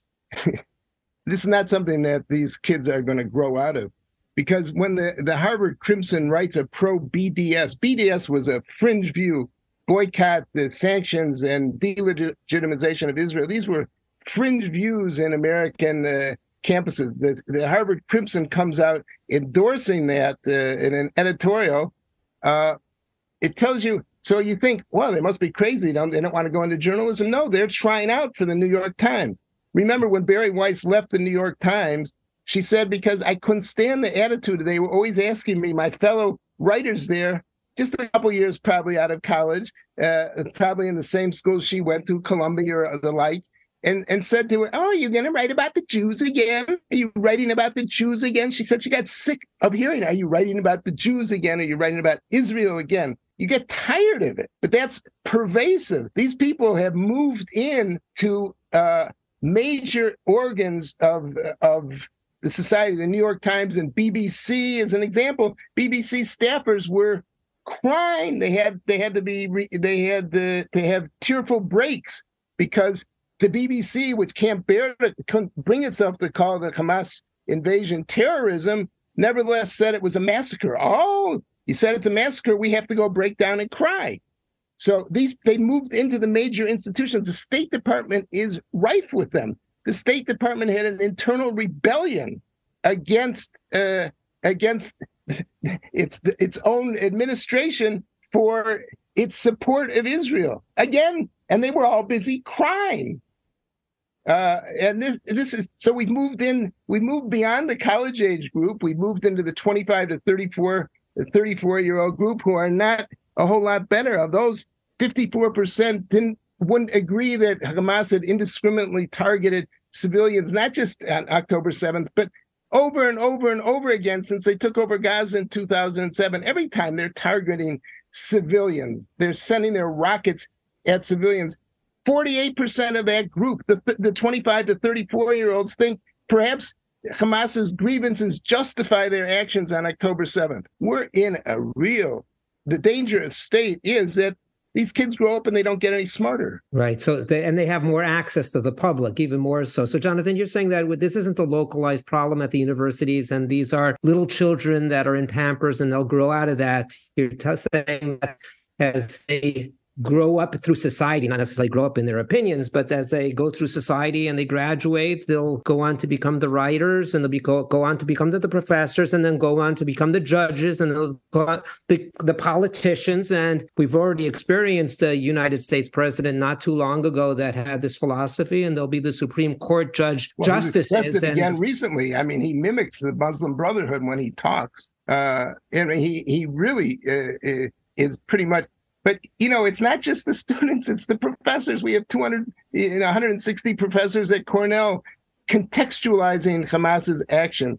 There's whole faculties, the gender studies departments, the decolonization departments, all these departments. And it's all supported by this immense bureaucracy, which every single application for a job on a university campus, and not just in the elite campuses, you have to express your commitment. How will you advance diversity, equity, and inclusion? How will you advance your decolonization? Whether you're teaching physics, you could be teaching physics, and they're asking you on your application. It's the end of meritocracy entirely.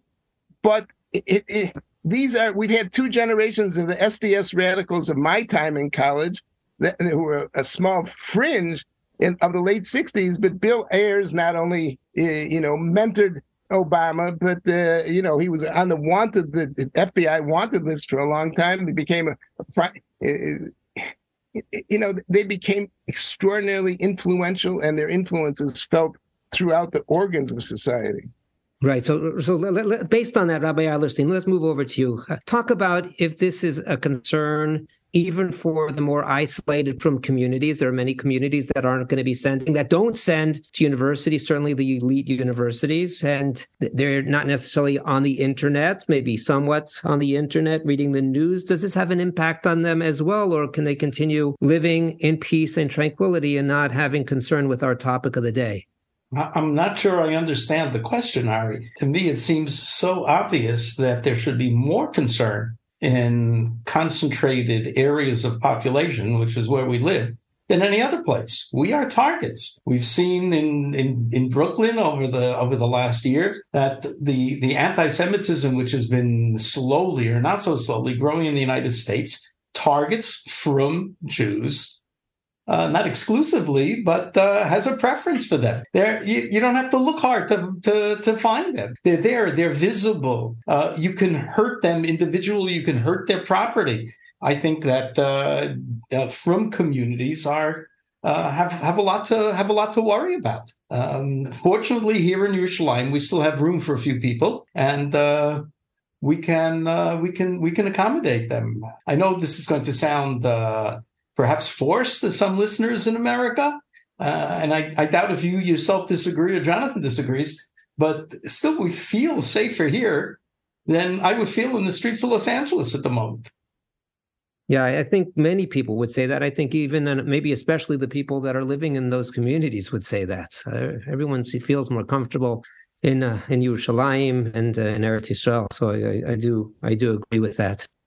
Jonathan, given all the depressing conversation we have been having here, do you think anything can be done about all this, or is it simply a losing battle? Well, there are people who are fighting back. Mark Rowan, who is on the board of and the board of trustees of the Wharton School at University of Pennsylvania not only closed up his checkbook, but he didn't just stop paying money. He is trying to get the president of Penn booted.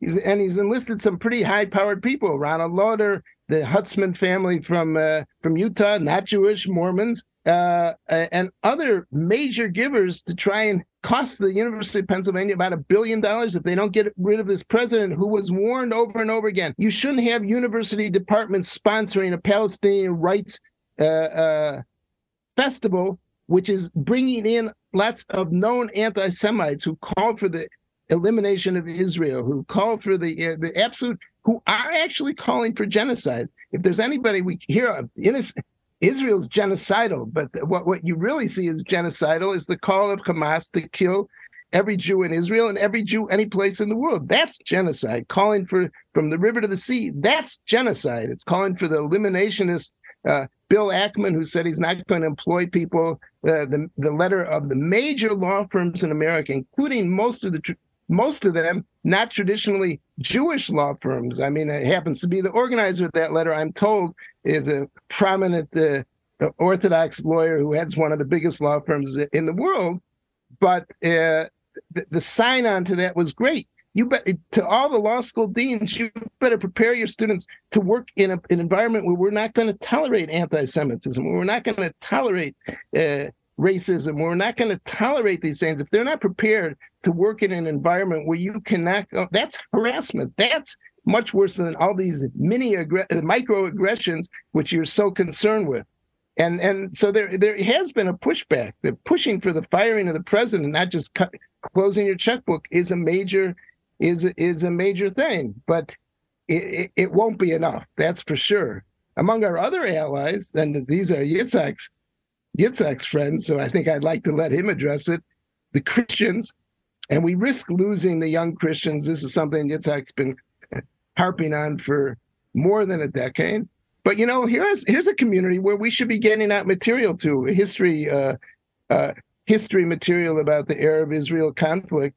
Is the homeschooling community. It's the fastest growing educational institution. Instead of sending kids through who take ethnic studies courses that are prepared by the same DEI bureaucracy for high school students, let's reach out to the homeschooling universe, which is growing phenomenally important. We really have to think about creating universities. There was an initiative a couple years ago, Austin College, but it's a small college. There are ways to do it online. You don't have to spend $100,000 on an Ivy League per year on an Ivy League education. You can get some of the best professors in the world. They could be organized by an organization like Tikva. You know, I've been pushing Tikva. You have to become a university. You have to provide classes, but you also have to provide classes for the students who want to be doctors. You have to revise the accreditation organizations. There's somebody like Ron DeSantis who at least understands that where the levers of power can stand have really shown the way to some extent with fighting the accreditation organizations, which all require the fidelity to the DEI mindset. But we still have a lot of friends in America, but we really have to learn how to.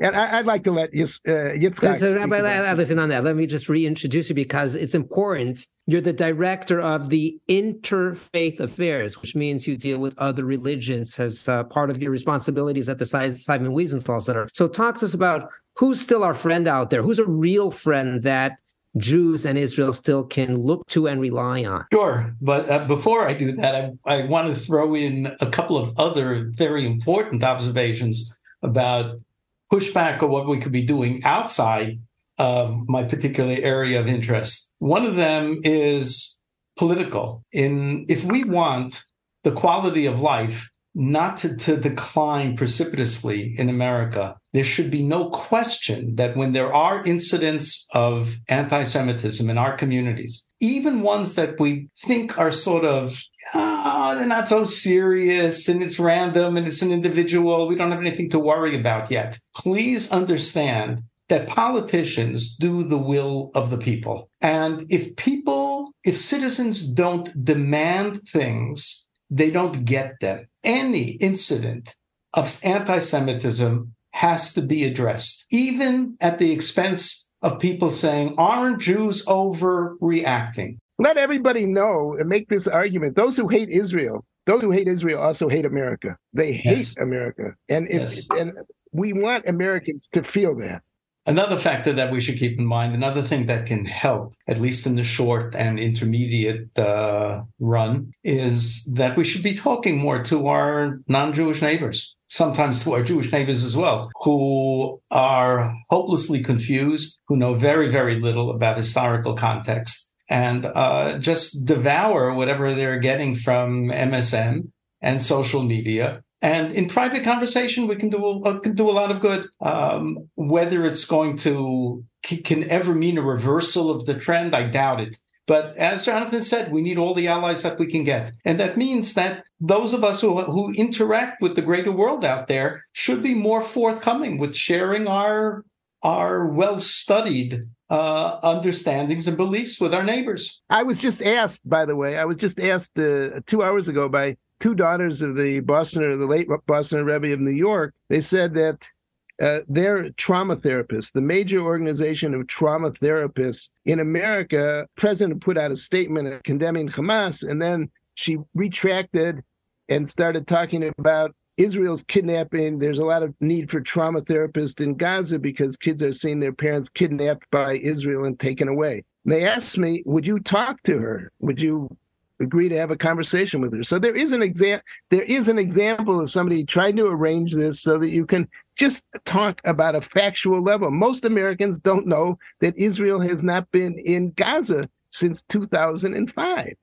They simply don't know that. How do you occupy a place when you're not in it? Right. Exactly. And Rabbi Adlerstein, on the last point, who are our friends out there? We have a huge number of friends out there. And one of the mistakes that we make is that we take our friends for granted. We are so beleaguered and so in search of new allies and more love that those people who have stood by us, we don't realize all the time that they need a pat on the back all the time. And in the hours after October 7th, my inbox was full of lots of inquiries, lots of messages of support. 90% of them came from evangelical Christians, and some not so evangelical Christians, but people who were well grounded in what some people mock as the Judeo-Christian legacy and say there's no such thing. There is such a thing. There is such a thing in that it means that there's a God, that he has expectations of people, that there are absolutes in the world. These are things that are shared with a growing number, not a declining number, a growing number of Christians around the world.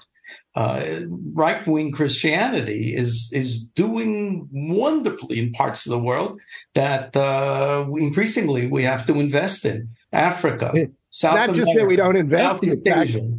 It's that we... It's that most secular Jews, they look at Christians as somehow, they look at them negatively. I think that may change now. I think a lot of secular Jews is sort of, you've spoken about this too many times. Isn't this a problem that it's not just ignoring them, not saying thank you, it's that simply mocking them or, looking at them as somehow dangerous to us? Right. I don't have an easy cure for that, and I haven't invested much mental energy in that. But we are a community that's recognized by Christians as being different, as being, I won't say closer theologically, but closer in values than much of the rest of the Jewish community, unfortunately. And there's a tremendous amount of goodwill directed towards us. And we could be doing more. One is starting, as you say, recognizing just who they are and how deep-seated it is. I know Christian groups that devote 25 minutes a day, every day since October 7th, in prayer. I know of groups that are fasting. They have round-the-clock rotation of people fasting for Israel. I have recordings on my phone of a youth group in lower middle class Central California, mostly non-English speakers, Hispanic, waving Israeli flags and singing songs, and they can sing Shema Yisrael in Hebrew, and they love Jews and they love Israel, and they recognize what they don't recognize on campus. As George Orwell once said, some ideas are so stupid you can only get intellectuals to believe in that. And Victor Miller used to say, if you want to get any common sense, go speak to a truck driver. There's a lot of that out there, of people who still know the difference between good and evil, who won't contextualize, who'll say that evil is something that you try not to understand. Like the body doesn't have to understand that something is noxious before it vomits it out. When you're faced with the evidence of what Hamas did and what Hamas is, you don't want to understand it. You just want to run away from it or destroy it. There's a religious argument that you can't run away. You have to destroy it. And there are literally millions of people who believe that.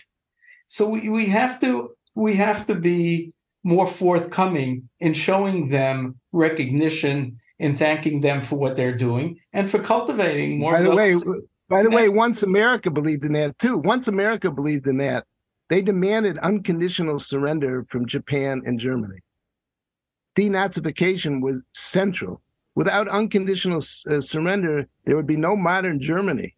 There'd be nothing that's arisen from those ashes. Neither Japan nor Germany would have been possible without ridding themselves of the disease that had taken over. And that really is, to me, that seems to be the model of what we have to do with Hamas.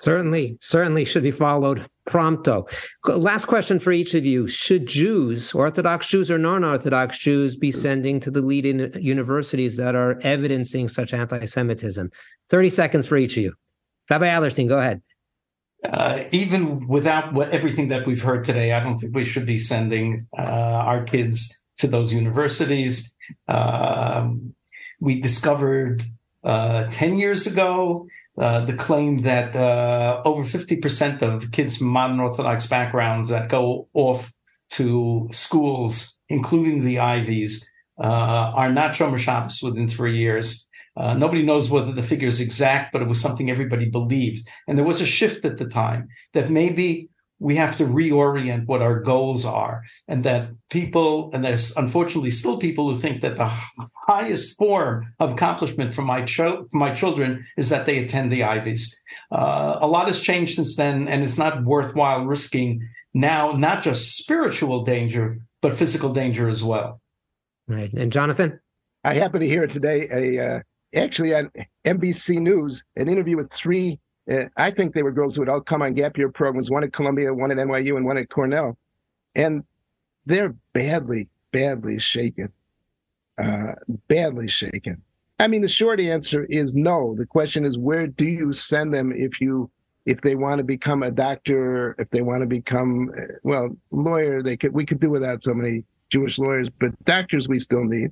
I mean, that's a question, but is it worth the price that they're paying in what's lost? I definitely don't think it's the price. You know, as Robert George told me, a very conservative professor at Princeton, he once told me, you can't get the parents not to send their kids here, no matter what you show them and no matter how antithetical it is to their values.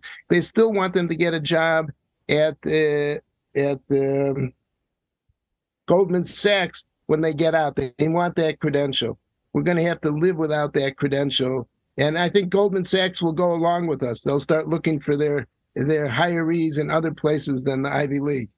They are hiring from Yeshiva University. I know that as a fact. So those people are getting great jobs. They are becoming doctors. They're becoming attorneys. And they are staying from. So why don't we put in a plug for YU at the end of this? And also Anturo. What? Anturo. Anturo as well. I was about to say that. Anturo as well. We have universities. Let's send to them and let's avoid the issues out there. Rabbi Adlerstein, Jonathan, thank you so much for joining us. A real pleasure having both of you together. Great to have you. Thank you. Thank you. Thank you, Rabbi Yitzchak. Joining us now is Yitzy Tanner. Yitzy is working on a bachelor's and a master's in physics and also biophysics at the University of Pennsylvania, which is one of the elite Ivy League schools. This is actually one of the schools that has been in the news recently regarding anti-Semitism on the campus. Yitzy, thank you so much for joining us. Thank you so much for having me. I'm excited to be on this podcast. Well, thank you for sharing with us in advance. So, basic question, talk with us about the environment for Jews on the campus. Have there been pro-Hamas protests? Have there been anti-Semitic incidents? Because a number of the campuses had some incidents that have been in the news. Penn has been in the news a lot as well. So tell us what's going on the ground there. There have been specific problematic things that have happened. Someone drew a swastika. There was a literature festival here about Palestinian literature that was very controversial and brought in a bunch of speakers with, anti-Semitic pasts. And that was very troubling. Someone who seemed to be mentally ill went into the Hill building one day and was, shouting anti-Semitic slurs about how the Jews killed Yashka. And he threw a podium on the floor and broke it. Another thing that happened was over this past Shabbos, there was a Jewish house on campus, a Jewish apartment, and they had a flag of Israel and someone tore down the flag. So there have certainly been anti-Semitic incidents on campus. There have been some pro-Palestine rallies on campus. I think if you asked the organizers, they would probably say they were not pro-Hamas rallies. They would say they were pro-Palestinian rallies. I think one thing that's been troubling to see as someone who's been on the ground, as you've mentioned, that Penn has been in the news a lot. So, for example, there was a video that went viral and got like 500,000 views or something that showed students marching and saying, "We want Jewish genocide." Or there was a video that went out yesterday that showed someone ripping down a poster of someone who's been taken captive by Hamas. And the caption was, "Oh, look at this professor who's tearing down this picture." And that's been kind of troubling for me to watch because I was there and the people were not asking for Jewish genocide. They were saying, "We charge Israel with genocide." No one here knows the identity of the person who tore down the poster. There's no evidence that they were a professor. So it's been troubling for me as someone watching who's been live on the ground here to watch in the news how things spiral and they get out of control and they're often slanderous and they're not really true. So I don't want to minimize what's been going on. There certainly have been problematic things happening on campus, but at the same time, I think that we recognize that a lot of what's been said is not necessarily true. And right. So in a nutshell, it's a minority, but a loud minority of people who are making the noise and the protests and the like, but it's still disconcerting. Right. Does this take you by surprise? Did it take you surprise, especially after October 7th, the murders, the terrible disaster that occurred to Klal Yisrael, and then things turn around against Israel? I guess I've been surprised by, people's response. Like the people who are really pro-Hamas, that did surprise me. Like I didn't realize there were people who just really want Israel to be destroyed. Here on campus, I think still I will emphasize that's a minority, but I guess that minorities should be concerning, and that was something I was surprised to see. Right. So the next question for you is, what should a Jewish student do in an environment like this? What's your eitzah? For example, do you go out and walk around with an Israeli flag, or do you keep a low profile? What's the safest thing to do? What's the most advisable thing to do? Sure. So I don't know if it's the best idea, but I can tell you what I've been doing. So I was talking to some friends before people had a pro-Palestine rally. And these friends were trying to decide what the best response was. And I realized that the concern that these friends had was they don't want the passersby, the innocent Penn student who doesn't know anything about the conflict, to pass by and see people talking about how, Israel is committing all these atrocities and suddenly turn to be anti-Israel. So based on that, I realized the if that's the concern, the best way to do it is to talk to these people who are passing by. So if you remember from your time here, Locust Walk is a very central thoroughfare on campus. Everyone who's going to their classes has to pass by it. So myself and a couple other students, we set up a table on Locust Walk.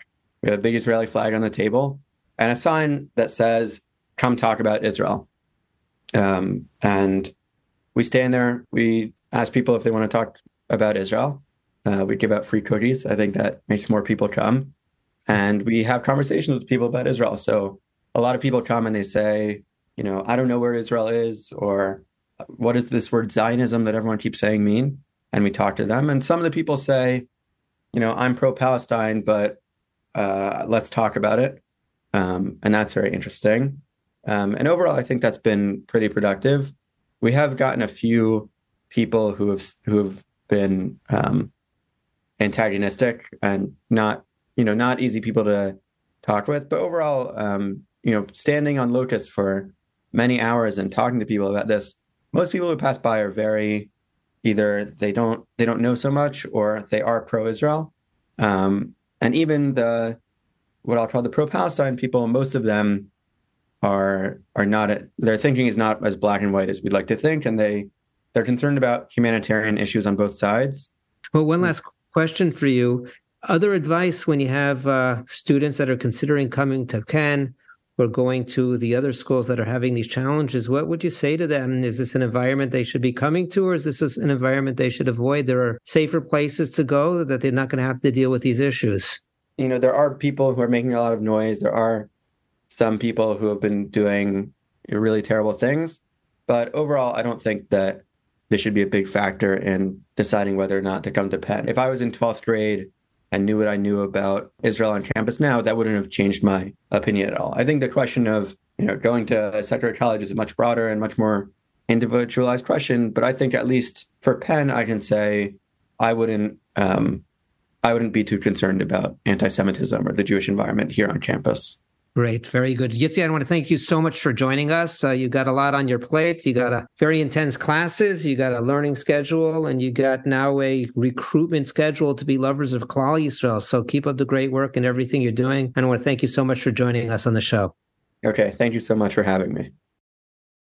Joining us now is Rabbi Beryl Wein. Rabbi Wein is the renowned Rav, the former Rosh Yeshiva, historian, popular speaker, and so much more. Rabbi Wein, thank you so much for joining us. Thank you, Ari. So, Rabbi Wein, today we're talking about anti-Semitism, and we'll focus also on university campuses. But let's start in general about what's the root cause of anti-Semitism. Is it the same we've seen historically? Are things different today? Where do we start on this?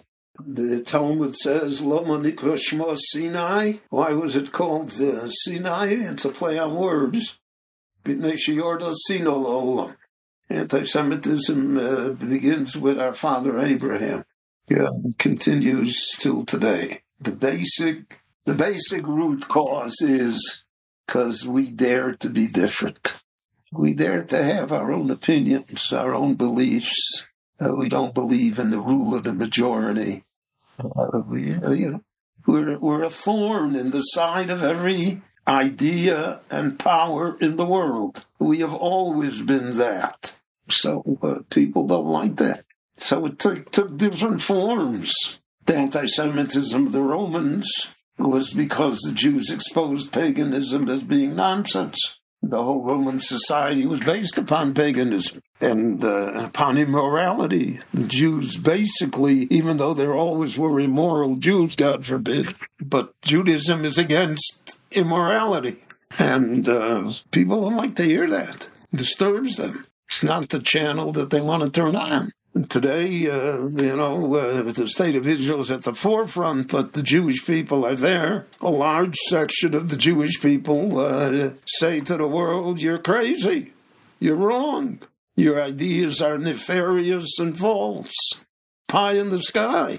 We're not going along with it." And we're not changing. And we've never changed. We change socially, externally, etc. But basically, I'm of the opinion that if our teacher Moses came down from heaven to look at us today, we would recognize him and he would recognize us. And even though he wouldn't have a shrimal and a zupacha You know, and he wouldn't have a black hat, but he would recognize us, and we would recognize him, which is something that you cannot say for Julius Caesar or Henry VIII or, unfortunately, even George Washington. I think that's a big difference. And that's why they hate us. Is it hatred? Is it jealousy? It's the end is hatred. How you got there? You can get there through jealousy. You can get through a bad experience that you had with a Jew. You can get there through false news. You can get there through fake history. There are a lot of roads to get there. The end is hatred. Now, why does it get as extreme as Australia? After the Hamas attack, and even before Israel retaliated, a real procession of Australians chanting, "Gas the Jews." Why do you think Australians are different than Germans or even than Americans? Well, I mean, it's the same thing. And that extreme gassing the Jews. That's the solution. That's how to get rid of this thorn in your side. Anti-Semitism, especially on campuses. Well, why are university campuses such virulent places when it comes to anti-Semitism? Throughout the history of the world, it's been the intellectual class that has led anti-Semitism. In Germany, it was the philosophers and the musicians. It's always been the intellectual class because the Jews are the greatest threat to them. Because they are the most arrogant, and they're the ones that know better, and they're the ones that control society in their minds. You don't think the professors at Rutgers resent Lakewood? But I think it's clear. And the intellectual class in our time has become not only agnostic, but basically atheistic. It represents all moral values that Judaism has rejected and continues to reject. And therefore, there is within the genes of the non-Jewish world a receptor that, if that receptor is fed, causes the reaction of anti-Semitism. And so that's what happens, So they're angry at the Jews. I would say that most of the Australians who shouted, "Gas the Jews," never met a Jew in their life. So is it just a thing to do? It's not a thing to do. It's a way to get the rage and frustration of living in this imperfect world out of us. And the Jew is the scapegoat. The Jew is here because the Jew represents the antidote to what's going on. Right. So I guess that begs the question, is there anything that we can do? It seems that no matter what we do, it doesn't help. So either as individuals or as a community, is there something to do to counter the anti-Semitism? Well, we have to try to counter it. We have to try to moderate it. We have to try and damp it down. But I don't think there's anything within us to eliminate it until the day of the final redemption. Just try to put out the fires, but... Yeah, right, to call them out on it, that's all. That's what we can do. Right. It's not going to be pretty. Never was, and never will be. I told somebody, I had to go to the shelter on Simchat Torah 8 times. I was in Ramat Beit Shemesh, my daughter's home. 8 times he went to the sealed rule. So I told her, I said, I never felt so Jewish in my life. There's a lesson here. Not an easy lesson. None of the lessons are easy. And the Lord does not mark us on the curve. He marks on absolute. Okay, we'll see what happens. So we better excel. It will always be good at the end. Amen. Rabbi Wine, thank you so much for joining us. Really appreciate it. Okay, cold tooth.